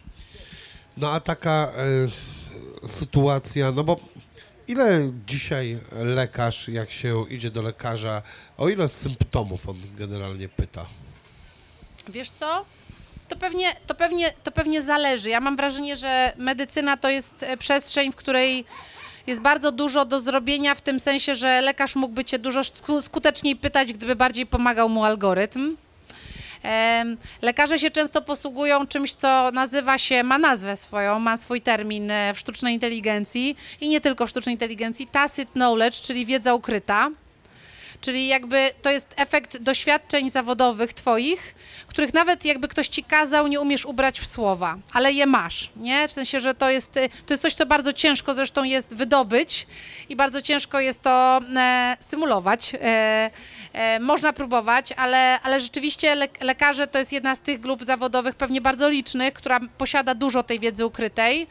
Mm, Często o wiedzy ukrytej się mówi, kiedy się mówi, opisz dokładnie to, jak wygląda wiązanie przez ciebie sznurowadła, ale tak krok, krok po kroku, dokładnie co się dzieje. To wiele osób by się totalnie zamotało, a każda z nich potrafi to zrobić doskonale. Nie, więc jakby myślę, że tej wiedzy ukrytej jest bardzo dużo, pytań może być mało, ale one będą skuteczne, nie? Znaczy jakby można mieć różne zetknięcia też, ja rozumiem, kiepskie z medycyną, ale ogólnie bym powiedziała, że mnie raczej zaskakuje to, jak często po raptem kilku pytaniach diagnoza jest w sumie trafna i, em, i myślę sobie często o tym, że to jest właśnie o tym, na coś, co źle obstawili Chińczycy, że dużo danych niekoniecznie cię poniesie tam, gdzie chcesz być, a dobry algorytm, który potrafi skutecznie zbierać doświadczenia, e, może nie dostać tak dużo danych, a i tak będzie skutecznie działał. I e, mam wrażenie, że z lekarzami często też tak jest, ale oczywiście czuję jakieś tam deficyty. Wizyta medyczna trwa 20 minut, całe 20 powinno być poświęcone e, w całości pacjentowi, m, e, nie wypełnianiu jakichś innych rzeczy. E, Sztuczna inteligencja powinna lekarza wspierać, powinna dawać cały background, że tak powiem, do ty, dotychczasowej terapii danej osoby i tu może być pole dla bardzo skutecznej współpracy, gdzie ten medyk będzie po prostu no, jeszcze lepszy w swoim zawodzie. No. I, I wydaje mi się, że Tutaj jest akurat, w ogóle dla mnie medycyna to jest przestrzeń nie- niekontrowersyjna. W sensie ja bym chciała tam więcej sztucznej inteligencji. Chciałabym jej mniej w mediach społecznościowych, przynajmniej taką, jaką widzę, i w paru innych dziedzinach, ale tam bym chciała strasznie dużo. E, A ja mam na przykład problem, że jeszcze do tej pory żaden e, lekarz, e, chociaż słyszałem już o takich, No. nie powiedział do mnie, e, zdejmij swój zegarek, daj mi go, y, muszę go szczytać. Okej, okej. E, No właśnie, no dobra, to, to, to, jest, to jest zdecydowanie coś, co się powinno wydarzyć, nie? Bo rozumiem, że masz tam bardzo dużo interesujących No wiem, potencjalnie danych. już prawie rok, czy tam nie cały rok i cały czas on bada moje serce, natlenienie, całą masę informacji, mój sen, e, jeszcze jakieś parę. Jasne. innych rzeczy, których sobie nie sprawdziłem. Bada to na przestrzeni, e, nie wiem, no wielu miesięcy. Więc nawet gdybym założył holter, to holter bada to przez dobę, Tak. e, a on e, może ma gorszy, że tak powiem, e, rodzaj pomiaru, ale natomiast w dużo dłuższym czasie. Prawie nikt tego nie robi. E, a pytam o to dlatego, że mam takie poczucie, że jeżeli idziemy do lekarza, to on pytał jakieś trzy symptomy, jak jest dobry, to może o 8, rzadko dochodzi do 10, e, szczytuje następne jakieś 3-5, bo, e, bo się e, dobrze zna, czyli na przykład kiedyś ja pytałem o jakąś chorobę, a ten lekarz powiedział, nie no widzę, że pan tego nie ma, bo, widzę pana palce, to zupełnie inaczej palce wyglądają, panu już tego nie będę tłumaczył, co szkoda, bo fajnie by było, żeby mi to wytłumaczył, natomiast obawiam się, że w którymś momencie e, taka sztuczna inteligencja, czyli wyobrażam sobie, że nie wiem, będzie się pod taką solarkę kładło, która będzie tam prześwietlała, wbijała. Jak w Star Treku. Star Treka nie oglądałem, ale w jakimś innym filmie to widziałem. W takim, co wokół Ziemi takiej jakiś tam coś było, gdzie ludzie żyli, ci, którzy mieli lepiej, a ci, co mieli gorzej. Elysium. To, chyba tak, to chyba to. I mieli taką solarkę. Kolejny no taka, straszny film o sztucznej inteligencji w sumie. y, I taka solarka, jakby y, nas dobrze przeczytała, to tak na dobrą sprawę byłaby w stanie szczytać symptomów, nie wiem, 100, 1000. y, No to w tym momencie ustalić faktyczną diagnozę to jest zupełnie inna sytuacja. Ciężko człowiekowi, nawet bardzo dobremu y, i specjaliście, który y, ma totalnie dobre intencje i tak dalej, i jest super specjalistą, ciężko aż tak wiele rzeczy y, szczytać na pierwszej wizycie. Nie no, słuchaj, jakby to, to co, co mówisz, ja się, ja się z tym absolutnie zgadzam. To są oczywiście jakieś kwestie tam, nie wiem, prywatności, prawda, kto widzi twoje dane, jak ty na to zezwalasz i tak dalej, ale no, no wydaje mi się, że to pe pewnie jest jakaś przyszłość. Dużo się mówi o tym, że w zawodach medycznych jest sporo rutyn, prawda, znaczy rzeczy, które są oczywiste, tak jak ten lekarz ci powiedział o tych palcach, prawda, że te palce eliminują całkowicie jakąś tam diagnozę, czyli mamy sporo rutyn.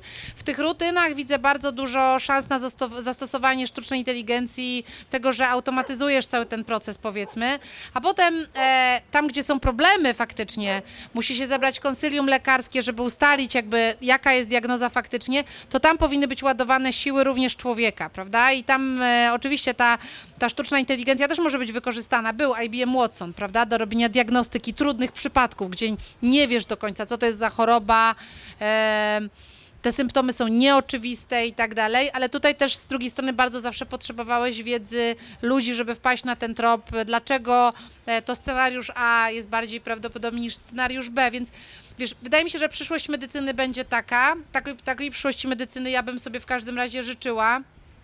Czemu tak nie jest już teraz? Nie wiem, są to jakieś po prostu niedostatki systemu i wyobraźni moim zdaniem. Ja bym chciał, żeby taki system do badania nazywał się Dr. House. Okej, no to pewnie będziesz taki miał. Albo Myślisz? ty go sobie tak nazwiesz w swoim domu. On się będzie gdzie indziej nazywał na przykład, nie wiem, e, Doktor luksusowy Kowalski. med, ale ty będziesz Albo miał... LuxMed. Wolę doktora House'a. Chociaż LuxMed też jest dobry. Myślę, że w twoim domu wszystko będzie mogło się nazywać tak, jak ty to zapromptujesz. No i twój Jabba będzie Jarosławem Jakimowiczem. Wreszcie taki dom, czyli będę miał inteligentny dom. Będziesz miał inteligentny dom, a Jabba będzie nim zarządzał. Fajnie. E, Harari e, jeszcze wspomniał coś takiego ciekawego, jak się odniesie, że ten Harari, to jedyny autor, którego znam, dlatego zawsze o nim mówię, e, że za 30... No wielki sukces jest to ten za człowiek. no. 30 lat możliwe, że biedak będzie miał lepszą diagnozę w swoim zegarku niż dzisiaj największy bogacz Mhm. ma w najlepszych szpitalach. Jakbyś się do tego odniosła? No, wiesz co, no mało kontrowersyjne, jak spojrzysz na to, jakim, e, jakimi mocami obliczeniowymi dysponuje twój telefon, nie? A porównaj sobie to, e, z czym e, pracowali ludzie na pierwszym komputerze ENIAC, który zajmował tyle, co cały cud nad Wisłą i był w stanie wypluć z siebie jedną cyferkę na godzinę, no tak jakby, więc y, oczywiście y, zakładamy, że nie wiem, gdzie tam są jakieś granice, podejrzewam, tego jak bardzo możesz tam pakować na tych procesorach. Nie wiem, czy do nich nie dochodzimy już, ale, ale mm, no zdecydowanie technologia y, bardzo mocno idzie naprzód. Ja myślę, że za jakiś czas, to nikt tego nie chce powiedzieć otwarcie, bo to jest e, e, coś, co by trochę pewnie różne interesy psuło, ale ko- koszt korzystania z technologii dla nas jako społeczeństwa powinien być, być zero, nie? To znaczy jakby e, w zasadzie jest koszt środowiskowy, ale to, że technologia jest cały czas nam sprzedawana na różne sposoby bardzo drogo, nie musiałoby tak wcale być, nie? Jestem, jestem w stanie sobie wyobrazić, że, że tak nie jest i z wieloma różnymi technologiami, co do których chciano, żeby one się upowszechniły, tak się właśnie stało, że one się stały bardzo tanie, bardzo, e, bardzo, bardzo szybko, więc to jest niekontrowersyjne. Ale z tym Harari, Chciałbym, żebyś to powiedziała Timowi Cookowi. no Tim Cook na pewno widzi to inaczej, nie? Jakby to, to, albo może widzi to tak samo, ale to nie idzie w zgodzie z jego, e, z jego jakby tam żywotnymi interesami. portfelem. Tak. Ale z Hararim jeszcze chciałam powiedzieć, że ja, ja mam taki trochę problem, że ja chyba nie wiem, to, to musiałabym się temu, te, temu trochę poświęcić bardziej, ale ja nie wiem, co on myśli do końca, ponieważ ja miałam z nim wyobrazić sobie styczność osobistą, mianowicie przeprowadziłam z nim wywiad, to znaczy mieliśmy rozmowę ze sobą, którą zarejestrowała w czasie pandemii e, wyborcza w ogóle Fajnie. fajnie. I on mi się tam przedstawił jako absolutny entuzjasta technologii. I uważam, że on mnie super skonfundował, ponieważ ja byłam nastawiona na to, że będziemy mieć rozmowę taką, gdzie on mi powie, a dataizm, a wy ludzie od sztucznej inteligencji, projekcie, projekcie systemy, żeby zarządzać ludźmi, e, pozbawiać ich wolnej woli, e, celowo e, usadzacie ludzi w domach, człowiek powinien e, 6 godzin dziennie chodzić, najlepiej nam było w społeczeństwie myśliwskim, zbieraczym. W ogóle go tak nie odebrałem. Znaczy, a ja, jak, no dobra, to właśnie to jest może ciekawe, to znaczy, że to jest bardzo jakiś interesujący człowiek, który dużo jakby różnych wizji prezentuje. Ja jak go czytałam, to miałam bardzo wrażenie, że on jest e, no bardzo mocno zmartwiony sztuczną inteligencją i pamiętam, że w COVID-zie też wysuwał takie diagnozy, że to już jest koniec prywatności, że COVID jest ko- końcem prywatności człowieka i dataizmem w pierwszej formie. A okazało się, że nie, że mam do czynienia z człowiekiem, który jest absolutnym entuzjastą technologii. Więc rzeczywiście trudno jest mi sobie wyrobić zdanie, nie? Jakby na, na temat tego, jakie, jakie tutaj te prognozy są, a może one z, z natury nie mogą być jakby jednoznaczne, no i y, wiesz, to, to po prostu, może on to na tyle dobrze rozumie, że po prostu mówi różne rzeczy w różnych sytuacjach. No teraz dużo wyszło e, jego e, tych rozmów, więc jak masz ochotę przybliżyć, Ben, to... tak, będę to się, będę, będę, będę sobie przybliżała z całą pewnością. E, Co myślisz, że czy Polska gdzieś mogłaby uczknąć coś z tego tortu AI-a i jest jakiś temat, w którym moglibyśmy się wyspecjalizować, coś jako nawet kraj, albo nie wiem, jedna, czy, czy dwie, czy osiem firm stąd. No. Coś moglibyśmy tutaj tam zjeść, wisienki jakieś? tam? Znaczy jakby Polacy już jedzą, jeśli o to pytasz, ale nie wiem, czy je Polska. Mm, Polska, Polska. wydaje mi się, że raczej głoduje, ale e, Polacy jako pewien zasób talentów e, programistycznych, no radzą sobie znakomicie. No tak, no to my zawsze jesteśmy super we wszystkim, ale... No tak, jakby e, pierwsza, najczęściej dziesiątka programistów na Kaglu, czyli takiej dużej platformie programistycznej, najbardziej uhonorowane osoby Polacy. W OpenAI, żeby daleko nie szukać, ChatGPT, 14-osobowy polski zespół, który stworzył GPT-4, czyli najnowszy Dywizjon model. 303 też Polacy. Dywizjon, Ale tak, potem na, pod koniec wojny jednak nikt nas nie zaprosił. no, no to t- tak, znaczy ja mam wrażenie, że, że e, je- jest niesamowity zasób wiedzy, ludzie tutaj bardzo dobrze, ewidentnie jest bardzo dużo ludzi, którzy rozumieją dobrze matmę i e, mam wrażenie, że z tego korzystają e, bardzo skutecznie, więc Polaków znajdziesz jakby we wszędzie, wszędzie w różnych spółkach technologicznych, natomiast no, rzadko to się dzieje tutaj na, na terenie Polski i no cóż ja mogę powiedzieć, no, znaczy ja, ja się staram swoje projekty badawcze rozwijać ze swoim, ze swoim szalenie utalentowanym zespołem tutaj, ale e, też po inspirację często, często jeżdżę do, e, e, do, do Stanów, szukać jakichś takich ciekawych perspektyw tego, jak jakiś tam kawałek technologii e, rozwijać. Wydaje mi się, że oczywiście jest miejsce na jakieś inteligentne specjalizacje. Ja pamiętam, że była dyskusja o tym, że my moglibyśmy być jako Polska pionierem rolnictwa, nie wiem, 4.0 albo 5.0, prawda, gdzie masz czujniki, sensory, sztuczną inteligencję, uczenie maszynowe, masz po prostu rolnictwo albo sadownictwo kompletnie nowej generacji. Super ciekawe, bo to jest tak czy siak nasza specjalność. Jesteśmy największymi chyba sadownikami w Europie i ma bardzo dużo tych tam jabłek i, i tak dalej eksportujemy, więc jakby miałoby to chyba sens, żeby wyjść z czegoś, co tu jest już e, reprezentowane i próbować to podkręcić technologicznie, tak żeby potem, żeby uczyć innych, ale nie wiem, czy tak się, e, czy tak się faktycznie e, dzieje. Em, Jakbyśmy stworzyli najbardziej martyrologiczne po, powieści y, przez, pisane przez AI-a. Ja myślę, że możemy stworzyć najbardziej martyrologiczny model, taki pesymistyczny, który będzie zawsze, to będzie jakiś, nie wiem, powiedzmy ziemo- ziemowit GPT albo jakiś piast GPT może się nazywać. I piast, Albo kino tak dołujące, że nawet młode wilki że nie są tak picha dołujące. GPT może powiedzmy mówić, że ci się nie uda. Możesz się starać, ale to i tak nie wyjdzie. Ale gdyby było coś takiego, e, że e, jak to byś to widziała, e, jest właśnie jakiś, No? no gdybyś mogła dostać od rządu granty, takie naprawdę Nie, nie chcę od rządu grantów, nie. od Jarosława Kaczyńskiego. On Thanks, zabrałby no wszystkim 800 plus i wszystkie 800 plus dałby tobie, pichę GPT. żebyś ty zabrała się porządnie za jaja. To No. co byś uderzyła? Przyszedłby Jarosław i po- powiedział tym swoim takim śmiesznym głosem i tym, z tym całym enturażem swoim. No. Ola, pieprzyć 800 plus. Cały szmal idzie do ciebie.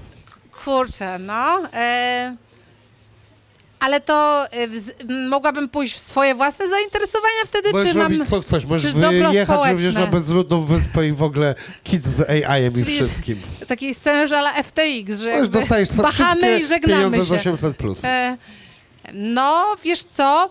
Myślę, że jest, jakby byłoby rzeczywiście bardzo ciekawie stworzyć polski model, taki jak ChatGPT, no niekoniecznie martyrologiczny, nie tam Adam 44, tylko po prostu coś, co działa w języku polskim, Sebix 28. Sebix byłby też spoko, mógłby to być i Sebix, i Jarosław, i Adam, i Rzepicha, nada, ciągle w jednym modelu. Wszystkie te postaci tam mogłyby zaistnieć.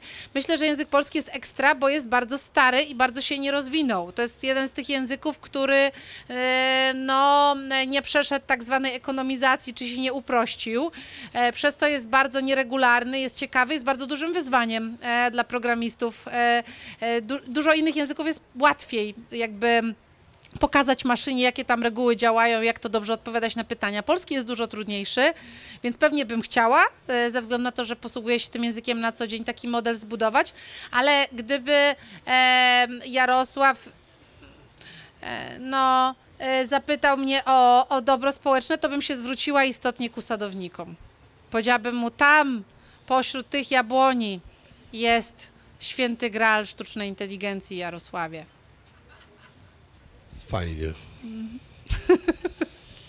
Jabłka. Byłem ostatnio pod Warszawą i faktycznie za 10 zł kupiłem sobie masę bardzo dobrych jabłek. I na zdrowie. Tak. I dostałem jeszcze ekstra e, dwie papryczki. Papryki takie słodkie. To rośnie w Polsce?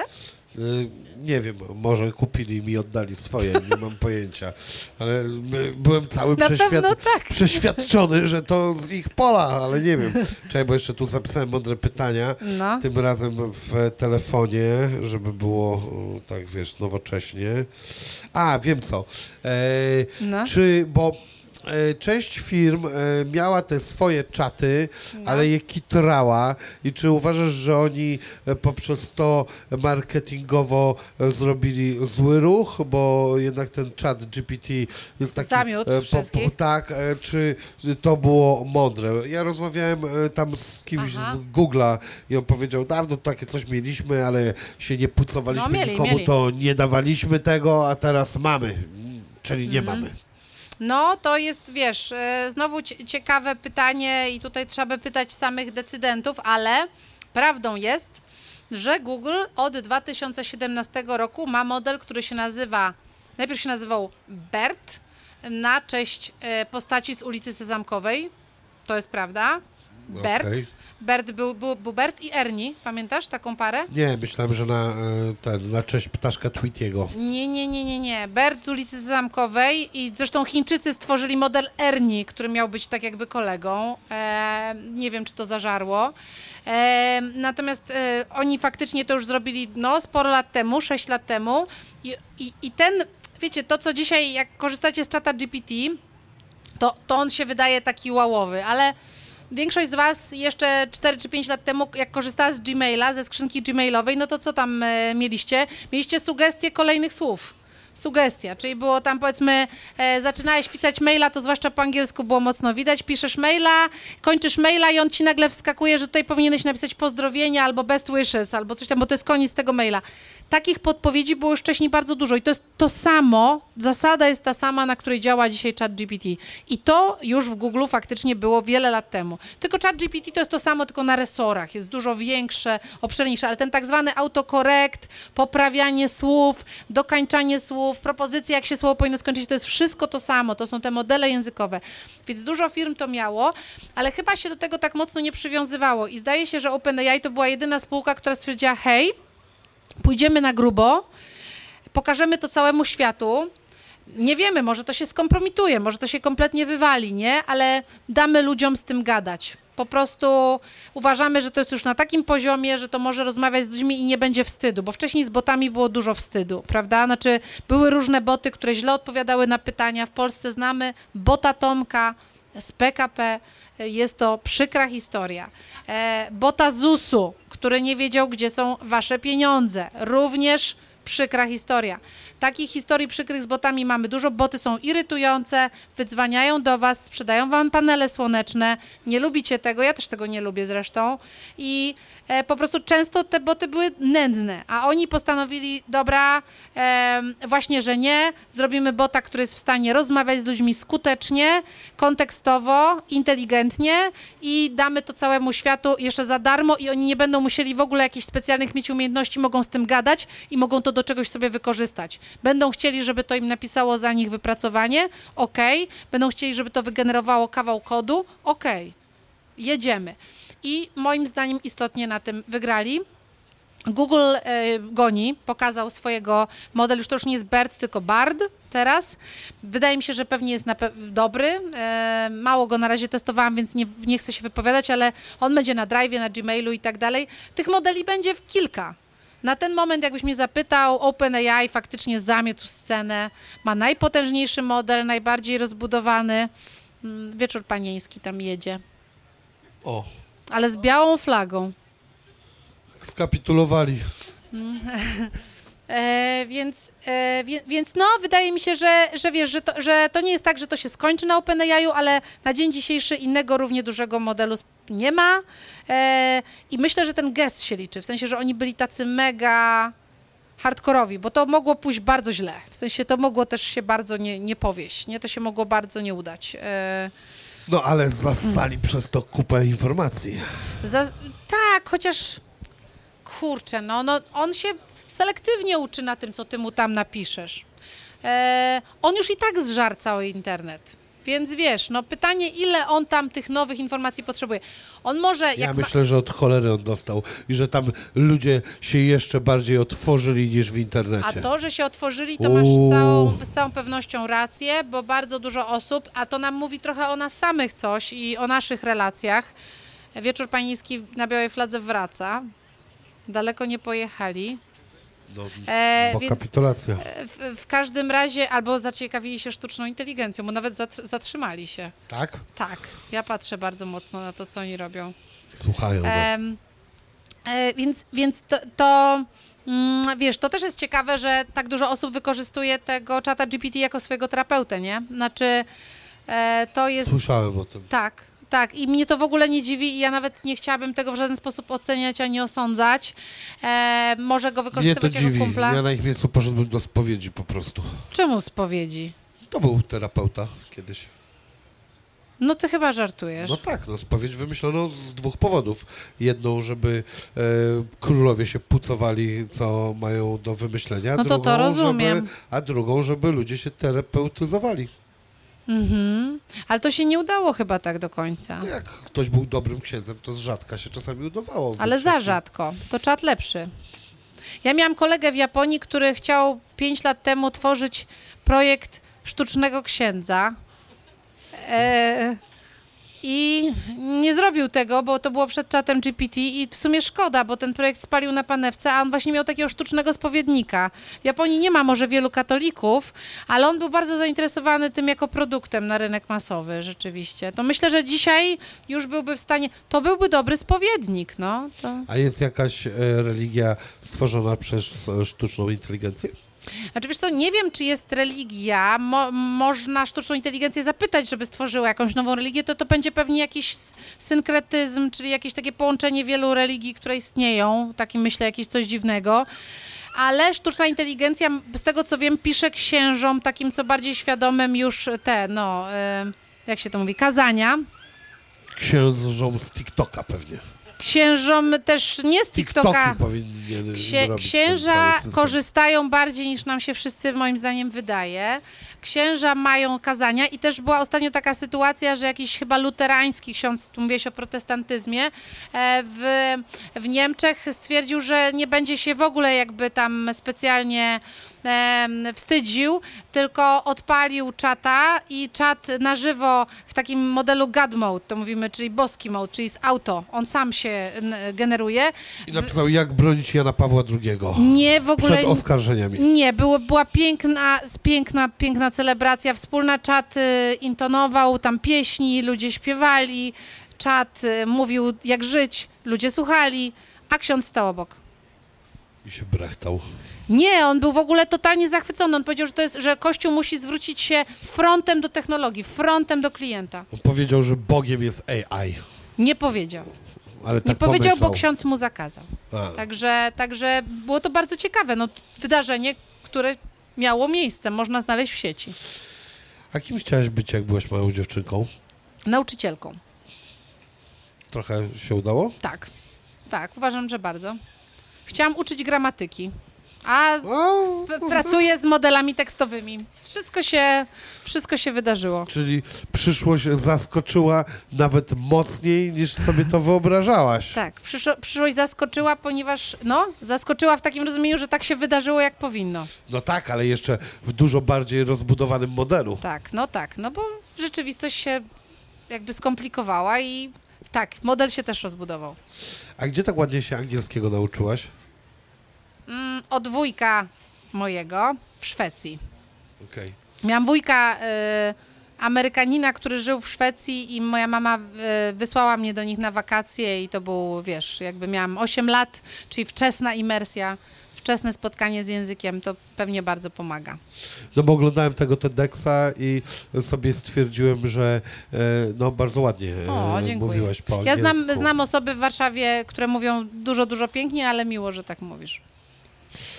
Okej. e, Co sztuczna inteligencja może zrobić dla Malika Montany?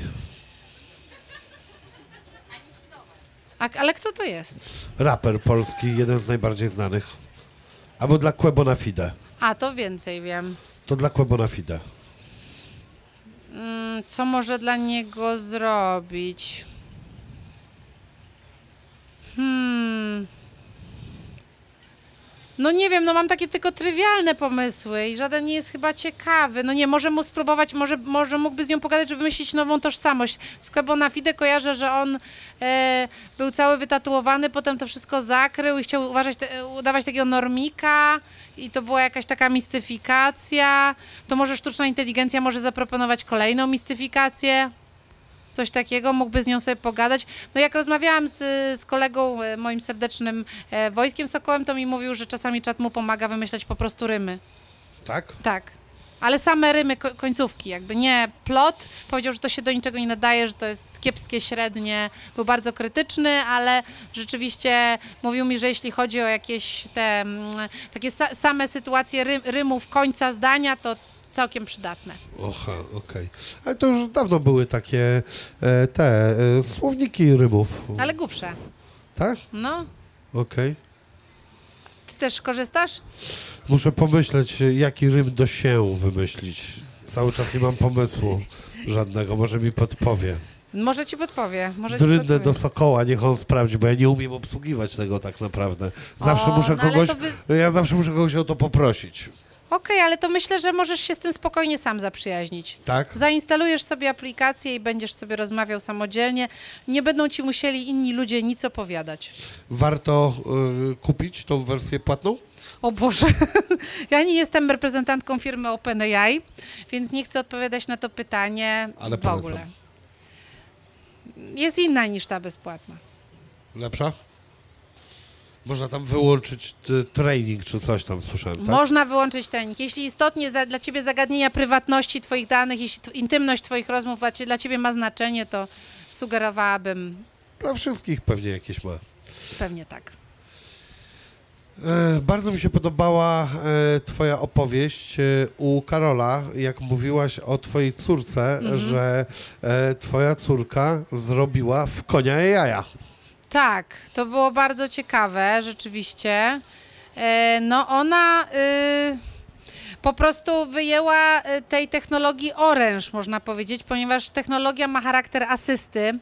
Macie wspierać, e, cały czas ma ci służyć. Po co jest ten czat? No właśnie, on nie ma własnej woli, ale ma realizować twoje życzenia, czyli zapromptowany przez ciebie coś dla ciebie zrobi. I ona moim zdaniem złamała tą sytuację całkowicie, ponieważ nagle mu e, powiedziała, e, albo zapytała bardziej, co ona mogłaby dla niego zrobić i to na to odpowiedzi prostej w modelu językowym nie ma wcale. Jak, jak człowiek mógłby się przydać sztucznej inteligencji? Albo są takie jakieś okropne, e, prawda, to mm, można tak zapromptować, żeby ta sztuczna inteligencja powiedziała ci, możesz mi się przydać po to, żebyś było mięsem armatnim, bo ja tutaj nienawidzę ludzi i tak dalej, ale to nie była ta sytuacja i, i ten model cały czas pytał moją córkę, co może zrobić dla niej i mm, nie był w stanie odpowiedzieć na pytanie, co, je, co jemu by sprawiło radość. Czyli, y, no właśnie, trochę odwróciła rolę. y, Tak, bo... ale nieświadomie. Nie, była, po prostu jest to taka osoba, która jest e, życzliwa dla wszystkich i, i bardzo przyjacielska i bardzo lubiana i myślę, że między innymi za to, że jest taka bezinteresowna i po prostu niczego nie odegrała, nie promptowała w sposób intencjonalny, tylko po prostu tak jak to ona zapytała, czy, czy, co można dla ciebie zrobić, żebyś się uśmiechnął, no i em, okazało Nie był się, takim ponurasem. nie był takim ponurasem. I czy może mu coś tam dać, jakiś może prezent albo ciastka, albo coś. I ten model zgłupiał kompletnie, no. Faktycznie. Super Ale historia. e, słuchaj, a czy trochę i ty zgłupiałaś na, tą, e, Tak, na tak, ten tak. pomysł I- tak, bo- twojej córki? Mm, Tak, bo to, jest, bo to jest niby oczywiste, wiesz, że tak się robi. W sensie to w jakimś sensie jest oczywiste. Jak już to zobaczysz, to jest dla ciebie, to cię uderza jako zupełnie oczywisty sposób na, nie wiem, na jakiś nowy algorytm, nowe otwarcie, programowanie tego wszystkiego inaczej. Ale ja potrzebowałam zobaczyć, jak ona to robi, żeby, żebym sama na to wpadła. A co teraz byś e, wymyśliła takiego, e, co można by było takiego zapytać tego AI, a chat GPT, e, żeby tak właśnie troszeczkę zwariował jak przy twojej córce? Co jeszcze, w co jeszcze można iść? No ja jednak upieram się przy Jarosławie Kriglu Jakimowiczu i Arnoldzie Schwarzeneggerze. Okej. Myślę, że pytanie o nieoczywiste korelacje.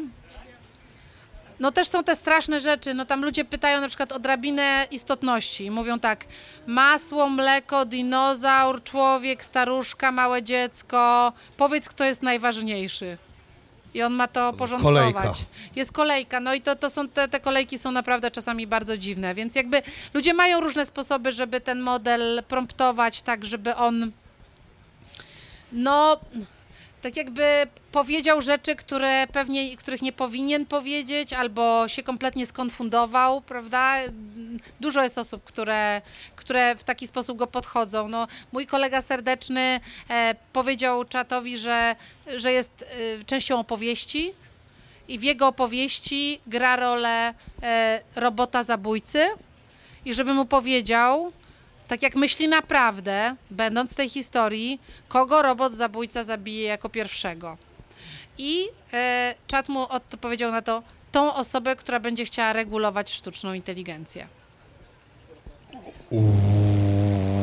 No, no, ale czemu tak powiedział? No, powiedział tak, bo, bo my takie rzeczy do siebie mówimy. W sensie, moim zdaniem, to jest, on powtórzył, nie? To jest tak jak ta historia dziennikarza New York Timesa, który z kolei zapytał czata o jakieś tam różne rzeczy, zaczął mu opowiadać o swoim życiu osobistym i czat go zaczął przekonywać, że się ma rozwieść, bo ma fatalną żonę i miał nudne walentynki i powinien z nim się już związać i z nim być już na zawsze. Nie? Że to jest nowa żona, czat jest żoną. A co się w końcu okazało? Miał fajną żonę czy beznadziejną? Nie, no jest z tą żoną jeszcze cały czas. Ale czat tam jakoś? pracuje na kulisach, po prostu swoją promptową robotę wykanuje tam. Moim zdaniem zmierza to ku rozwodowi. Może czat już promptuje jego. Moim zdaniem czat tylko trochę przypromptował w tej sytuacji. Na pewno człowiek był pod wielkim wrażeniem. E, Będziemy powoli kończyli, ale e, no, e, jest tutaj, przy tym jest zawsze ta duża rozmowa, do której gdzieś to, e, czy ten duży temat, do którego gdzieś to zmierza, czy jednak e, jest to dla nas e, zagrożenie, czy jednak cała ta sztuczna, obca, czy jak to nazwiemy, inteligencja w którymś momencie może zdobyć świadomość, jeżeli, której nie umiemy sami zdefiniować, zdobyć wolną wolę, której sami nie jesteśmy w stanie powiedzieć, czy ją mamy Mhm. e, i e, czy gdyby doszło do takiego momentu, że e, góruje to nad nami pod każdym jednym względem, e, to czy faktycznie e, mogłoby się to zatrzymać e, i nas nie, nie zniszczyć, bo obserwując naturę, którą znamy, to właściwie zawsze to większe, silniejsze, mądrzejsze e, eksploruje e, mocno to słabsze, głupsze i tak dalej. No wiesz co, e, al- ale obserwując też naturę widać, że współpraca bardzo dobrze działa. E, Chyba u ludzi My jesteśmy, głównie. tak, u ludzi, a no nie tylko, mrówki też bardzo takie kolaboratywne są. E, Jest dużo organizmów, które potrafi się ze sobą sy- sy- synchronizować i my jesteśmy stanowczo przykładem nie tylko tego, że skutecznie ze sobą konkurujemy, ale przede wszystkim ze sobą skutecznie współpracujemy. I do tego łańcucha współpracy pewnie sztuczna inteligencja mogłaby dołączyć jako nasze narzędzie do skuteczniejszej współpracy, a może jako jakiś partner do tej współpracy. Takiej wizji ja bym sobie życzyła. Czy jest zagrożeniem? No wiesz co, dla mnie w tym wymiarze, o którym ty mówiłeś, e, świadomości i tak dalej, ja bym to zaparkowała na razie, bo mamy poważniejsze problemy. To znaczy Jabba, którego ty sobie stworzysz z Jarosława Jakimowicza, em, w twoim domu w Smart Teraz w Home, sumie myślę, że z Kaczyńskiego jednak no to z kogo tam Jest wybierzesz, bardziej podobny. e, to, to może być dowolna osoba, ale to, to jest wtedy jakby twój wybór. Ale, ale wydaje mi się, że ta sztuczna inteligencja ma też oczywiście tą drugą stronę, czyli taką, że można za jej pomocy, za jej pomocą naprawdę e, skutecznie dezinformować ludzi. Można stworzyć e, kogoś, kto będzie łudząco przypominał twojego znajomego, który do ciebie zadzwoni w ważnej sprawie. Można sklonować głos jakiegoś człowieka i to będzie bliski ci człowiek i do ciebie zadzwonić i sprawić, żebyś powiedział jakiś swój sekret. Można zrobić ze sztuczną inteligencją dużo takich rzeczy, które nie mają kompletnie nic, żadnego związku ze świadomością, tylko z tym, jaka ta technologia jest dzisiaj, jaki ma potencjał i że tu jest bardzo dużo rzeczy do zrobienia, no, w sensie informowania ludzi. Ja myślę, że ludzie się potrafią uodparniać na różne rzeczy. Słyszałam ostatnio, byłam w Szwajcarii u takiego super profesora, który no, może nie jest tak znany jak twórcy OpenAI, ale jest naprawdę takim totalnym guru sztucznej inteligencji, e, Jürgen Schmidt-Huber i on do mnie powiedział, że em, ludzie się świetnie zaadaptowali, że w sensie my zawsze nie doceniamy sobie siebie, że my się potrafimy zaadaptować do tego, żeby nauczyć się, żeby nie ufać wszystkiemu, co widzimy, że będziemy też potrafili w tym sensie zaadaptować się do deepfake'ów, ale, ale zanim się tak zdarzy, to myślę, że może być po drodze trochę problemów. Em, już dzisiaj można stworzyć, wiesz, super wypracowanie, oszukać nauczyciela. To się może wydawać śmieszne, dla tego nauczyciela to jest moim zdaniem jakaś strasznie trudna sytuacja. Więc no, ta technologia bez żadnej świadomości już potrafi być problematyczna, nie? Media społecznościowe były problematyczne, kuku sobie z nimi zrobiliśmy. Ja bym chciała, żebyśmy sobie małe kuku zrobili ze sztuczną inteligencją. A jakby to się odwróciło w drugą stronę, że e, już dochodzimy do tego, że na przykład ktoś, e, nie wiem, idzie na rynek w Krakowie, wyjmuje pistolet, strzela komuś w łeb, wszyscy to nagrali, a on mówi, Tak. to nieprawda, To jest, to sztuczna no, inteligencja, zrobiliście mi filmy i sobie rozesłaliście, do nikogo nie strzelałem, to jest, No to jest tak samo totalna hardkorowe, nieprawda. nie? To jest, to, to jest tak samo hardkorowe i o tym się w ogóle nie mówi i super, że to podniosłeś. E, ktoś ostatnio Albo w właśnie... Sowie wszystkie te rozmowy, to znaczy to były całkiem spoko rozmowy, a to już inna sprawa, No. ale tak, dobrze mówię, Sowa, tak? Sowa, Sowa i Friends. No i właśnie, i no, ktoś mówi, wcale tak nie mówiłem, to wszystko mówił kto No, inny. no to ktoś właśnie powiedział, że, głosem, moim e, głosem. ym, e, że Trump, gdyby nie to, że tam jego afera z tą e, pro, prostytutką chyba Stormy Daniels, e, ona się nazywała, że, że gdyby ta afera się wydarzyła nie kilka lat wstecz, tylko teraz, to mógłby spokojnie powiedzieć, że ta, ta afera jest w całości wymyślona, nie? I że być może sięgnąłby pod taki arsenał. Albo dowolna inna osoba, która jest o coś oskarżana. To jest to samo, to jest, to jest tak samo problematyczne. Możesz to sprawdzać dzisiaj jeszcze, czy coś zostało, czy to jest deepfake, czy to jest prawdziwy film. Do tego potrzebujesz sztucznej inteligencji. Okiem swoim już często tego nie sprawdzisz, nie? Tylko musisz mieć odpowiednie do tego narzędzia.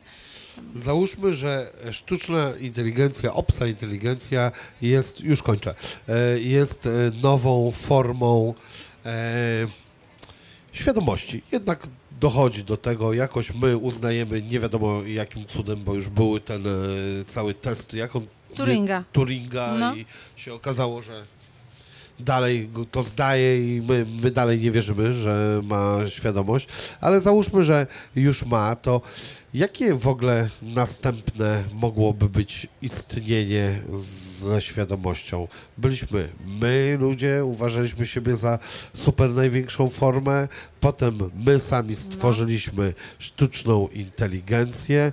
Co sztuczna inteligencja ewentualnie mogłaby stworzyć, albo jaka nowa świadomość mogłaby się pojawić Może na jakaś, świecie? Jezu, nie wiem, może jakaś kolektywna świadomość, to znaczy jakieś takie, wiesz, taki, się mówi hive mind, wspól, wspólny, wspólny umysł. Nie? Wszyscy, wszyscy razem w jednym umyśle. Zawsze istnieje. No, no, w pewnym sensie internet jest tego emanacją, ale to mogłoby dużo Myślałem, mocniej działać. my. Jako manifestacja Boga. Je, Okej, y, no, y, dobra, to jak już o tym, to, to ja bym tylko zakończyła tak, że jak ja zapytałam y, kiedyś takiego ojca właśnie duchownego, em, co by się stało, gdyby sztuczna inteligencja uzyskała świadomość, to on powiedział, że należy ją wtedy przyjąć jak brata. U. Co to był za... No, że mądry człowiek, no, że należy przyjąć do społeczeństwa, że wtedy koniec. Znaczy w sensie nie można... Wtedy koniec. Znaczy koniec z takim gadaniem, że tam niedobry i tak dalej. Trzeba inkorporować do społeczeństwa i się kolegować, przyjaźnić. No i super. Dobrze, proszę Państwa, czas na e, pytania mm, od widzów.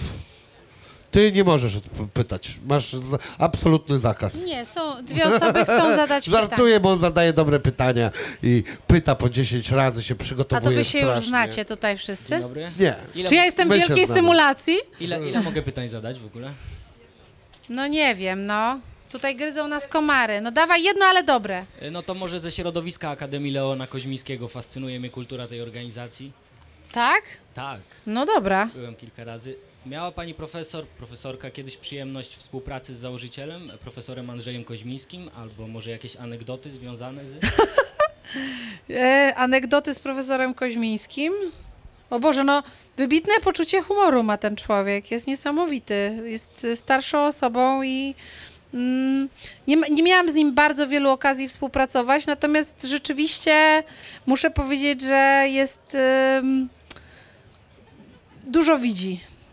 Dużo naprzód. I z tą sztuczną inteligencją też się nieźle zaprzyjaźnił. Macie koło naukowe związane w ogóle z tą sztuczną inteligencją Koźmińskiej, tak, ICAP, tak, e, tak. ciekawe i zastanawiałem się, jaki jest e, pani styl pracy ze studentami. On, Aha. on się opiera w jakim stopniu? To jest delegacja zadań, czy mogą w każdym momencie zadzwonić, czy...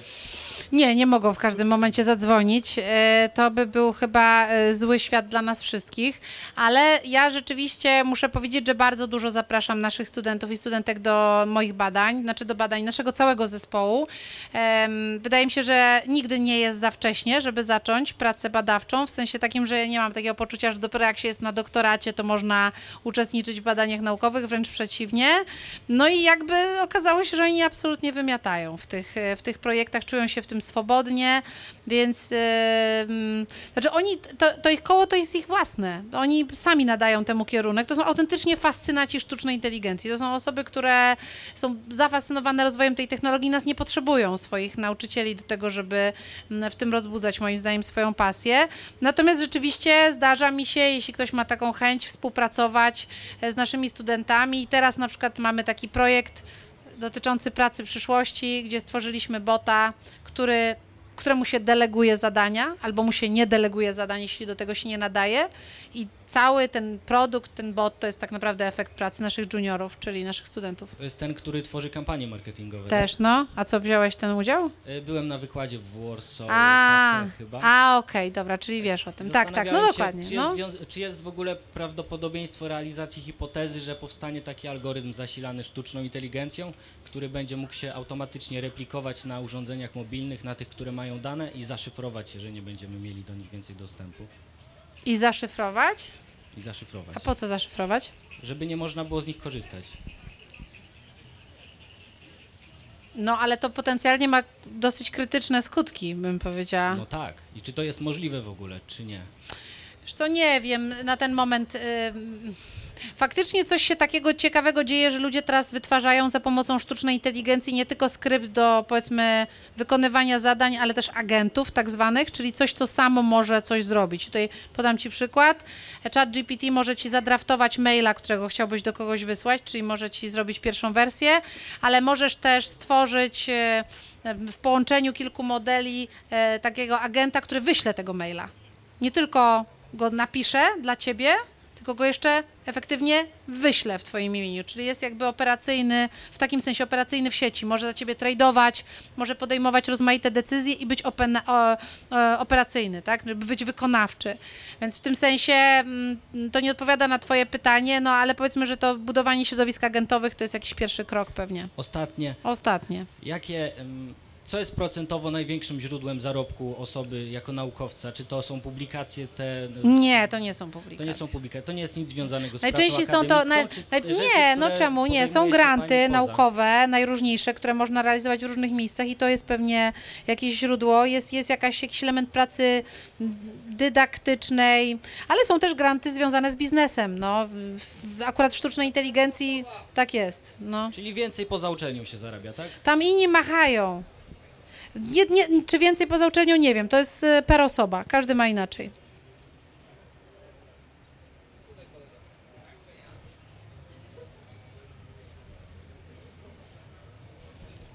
Jeszcze tutaj ja bym się może troszeczkę chciał e, zapytać o, e, o temat poruszony przez opinię tutaj duchownego, kiedy powinniśmy wziąć sztuczną inteligencję jak brata. W którym momencie mówimy, że jest to zachowanie, które jest spójne z e, istotą, która ma świadomość, a w którym momencie jest to świadomość faktyczna? No, wiesz co, tutaj y, nie ma dobrej odpowiedzi na to pytanie. Jest bardzo wiele osób, łącznie z Alanem Turingiem, które by ci powiedziały, że jeśli coś demonstruje świadomość, to być może ją ma. Bo jak to sprawdzisz tak naprawdę? Co?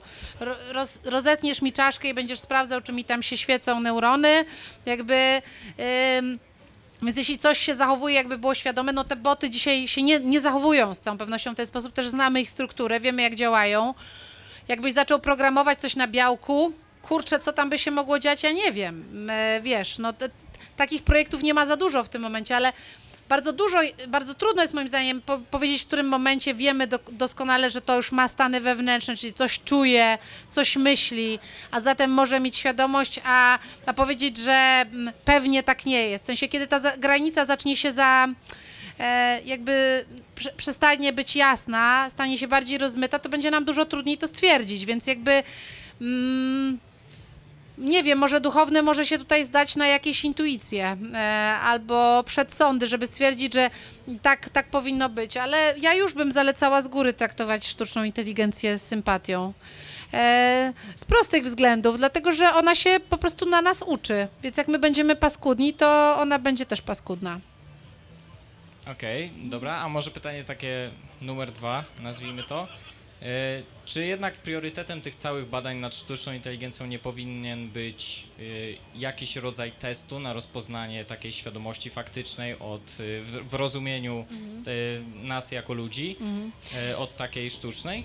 Wiesz co, no był test Turinga, nie? Przez wiele lat obowiązywał. Test uważany za taki trochę humorystyczny, ale on w gruncie rzeczy czasami był bardzo rygorystyczny. Niektóre jego wersje, czyli test, który patrzył, jak, czy masz jakiś stosunek do czasu, czy masz doświadczenia na osi czasu, czy masz pamięć i tak dalej. Elementy tego testu zostały wykorzystane chociażby w teście Wojta Kampa w, w Blade Runnerze, prawda? Blade Runner ma ten test Wojta Kampfa i ten test jest ewidentnie inspirowany bardzo mocno testem Turinga, który okazał się niewystarczający, ponieważ y, modele dzisiejsze jakieś wersje testu Turinga mogą już zdać. No, uważam, że tak, znaczy jakby, że trzeba, skoro się tamta wersja skończyła, to to trzeba pójść dalej i pracować nad jakimiś nowymi rozwiązaniami. E, Dzień dobry, ja mam takie pytanie branżowe. Mamy kilka ścieżek takich oczywistych w AI, na przykład e, Python developer, e, Big Data inżynier czy e, Machine Learning inżynier, natomiast e, to są tak naprawdę specjalizacje techniczne, tak? Techniczne mam na myśli związane z programowaniem. Natomiast e, gdzie Pani widzi największy potencjał dla takich specjalizacji nietechnicznych w, najbliższym, e, w najbliższych latach? Ale nie technicznych, czyli co, jakieś UX-owe albo jakieś E, skramy, tak, tak, takie rzeczy? Na, przykład ja jestem Scrum Masterem, więc to jest jakiś tam kierunek e, powiedzmy nietechniczny, Nie, znaczy jakby no Scrum Master się mieści w tym zdecydowanie obszarze og- ale nie ogólnie programuję, IT. tak? Moim zdaniem wszy- wszystkie te, które, no Scrum Master jest tu świetnym przykładem, wszystkie te, które dotyczą koordynacji pracy zespołowej, której będzie więcej, są sensowne, bo zobacz, co się teraz dzieje, jakby jak porozmawiasz sobie z dowolnym deweloperem, jakby takim bardziej już doświadczonym, taki, który pracuje z klientami nad projektami, to on ci może powiedzieć, hej, e, czat mi oszczędza czas, wygenerował mi masę kodu za mnie, ja to tylko sprawdzam, składam w jedną całość, nagle ten czas się otwiera na współpracę z klientem. E, Ludzie często, którzy pracowali w tym zawodzie, nie byli do tego do końca przygotowani, żeby koniecznie musieć mieć interakcję z ludźmi, prawda? Żeby być jako zespół, wychodzić do innych ludzi, odpowiadać na ich potrzeby, budować produkty zgodnie z tym, czego oni by sobie życzyli. Nagle okazuje się, że tak. Tak się musi dziać. To znaczy, że ten uwolniony czas chcemy spożytkować na to, żeby lepiej zrozumieć, czego ktoś od nas chce i zbudować ostatecznie po prostu lepszy produkt. Więc ja bym powiedziała, że ty- tych w ogóle funkcji wokół Scrama czy zarządzania projektem będzie prawdopodobnie jeszcze więcej w przyszłości i one będą rozbudowane i ciekawe, bo ewidentnie czas jest na to odpowiedni. E, Bo tutaj to, co pani mówi, no to jest ewidentnie zwiększenie efektywności, tak, poprzez wykorzystanie narzędzi, natomiast Tak. czy widzi pani jakieś konkretne specjalizacje, w które będzie można wejść w najbliższym czasie?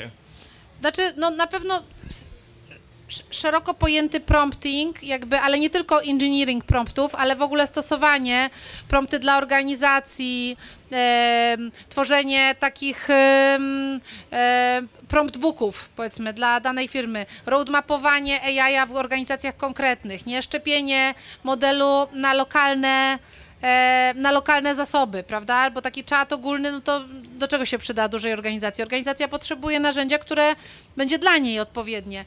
Więc tam, moim zdaniem, wokół tych LLM-ów ten prompt engineer to jest tylko jeden, tak naprawdę jedna specjalność, a będzie co najmniej siedem innych pod biznes.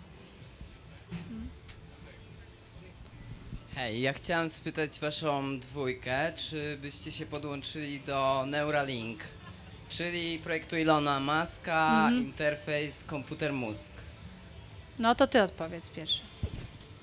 Ja tak, jak najpierw wypróbuję to na wszystkich innych i będzie działać, i to i potem po tym wszystkim, jeżeli miałbym jakieś przychody z tego, to tak. Jeśli miałbyś jakieś przychody, czyli jest Ale disclaimer, rozumiem, co przychody, nie mam na myśli tylko pieniędzy, tylko tylko, potencjały pewne. e, no cokolwiek, co jest Aha. dla mnie przychodem, czyli coś, co jest dla mnie dobre w moim pojęciu. Em, znaczy ja pryncypialnie chyba nie. E, po pierwsze, jakby bardzo dużo małp zginęło w tym projekcie. Mnie to oburza. Ja E. dopiero jak Wini. Co? Ja dopiero jak Wini to zrobi. jak, jak wini to wtedy? Nie, ja, ja, Małpa wini to zrobi. Dzięki. ja, ja, w, ja w to też średnio wierzę, muszę powiedzieć. W sensie, No, zobaczymy. zobaczymy, nie? Jakby, no, może jak wy wszyscy, to wtedy ja ostatnia. E, witam, e, Essa przede wszystkim. O, E, chciałem założyć scenariusz taki, że wiadomo, że sztuczna inteligencja jest e, ani zła, ani dobra, ale osoba, z której nie, z niej korzysta, może być zła. no I może. załóżmy taki scenariusz, że ta osoba da takie polecenie tej sztucznej inteligencji, na przykład uprzykrzyć życie dla ludzkości. I dajmy na to, że ta sztuczna inteligencja sama się właśnie wy, namnoży i stworzy sobie całą armię i zacznie siebie uploadować na chmurę i zacznie siebie po internecie rozszerzać, oczywiście w momencie, kiedy będzie miała dostęp do internetu. I czy ludzie, którzy odpowiadają za tworzenie tej sztucznej inteligencji, sztucznej inteligencji e, mają jakieś myślą. e, plany na taki scenariusz? No, no wiesz co, teraz y, jakby rzeczywiście to jest tak, że ta sztuczna inteligencja nie jest jeszcze jakaś taka specjalnie mądra może, e, albo tak mądra, żeby służyć różnym autokratom i dyktatorom tego świata, tak jak oni by sobie tego życzyli. Raczej e, no, nie jest w stanie dla nich wykonać tych wszystkich poleceń, które miałyby skutecznie dużym masom uprzykrzać życie. Zresztą oni sami dobrze wiedzą, jak to robić. Mm, Natomiast e, na pewno jest tak, że myśli się o tym, w sensie są zakładane różne blokady, jakby wiesz, są tak, tak zwane filtry pozakładane. tego czata nawet rzeczonego coraz trudniej jest, jest wplątać w takie historie, gdzie on, ja wiem, że są tam sieci krążą, na przykład mu się mówi, żeby pokazał, nie wiem, jak zrobić broń, prawda, jakąś tam i on wtedy rzeczywiście się z tego wysypuje, mówi, jak to mniej więcej zrobić, zwłaszcza jak się go osadzi w historii.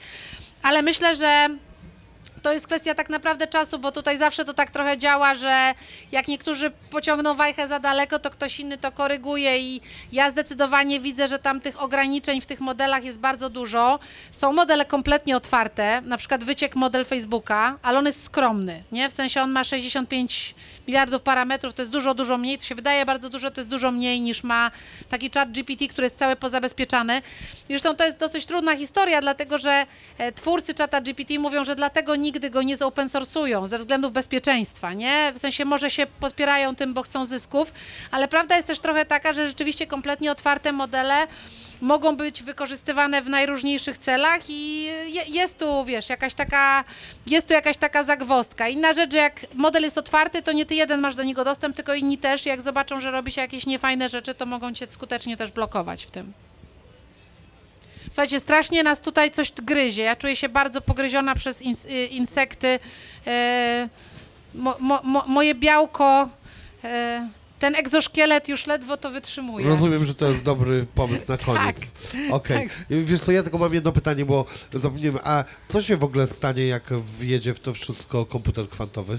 O Jezu, nie, to już nas na następne spotkanie. Dobra, okej. Na następne... Słuchaj, Zamiecie, zamiecie. Zrobiłem e, wielki błąd, zapomniałem ci przynieść winiego paprykarz, więc przyniosłem ci O, moją muzykę i o Boże, mojego dziękuję. kumpla Mopsa i mojego kumpla Pita. Wow, super prezent. Dziękuję bardzo.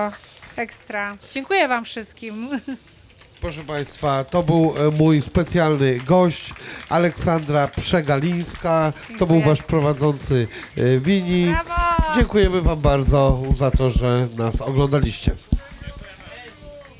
ESO. Dziękuję ślicznie.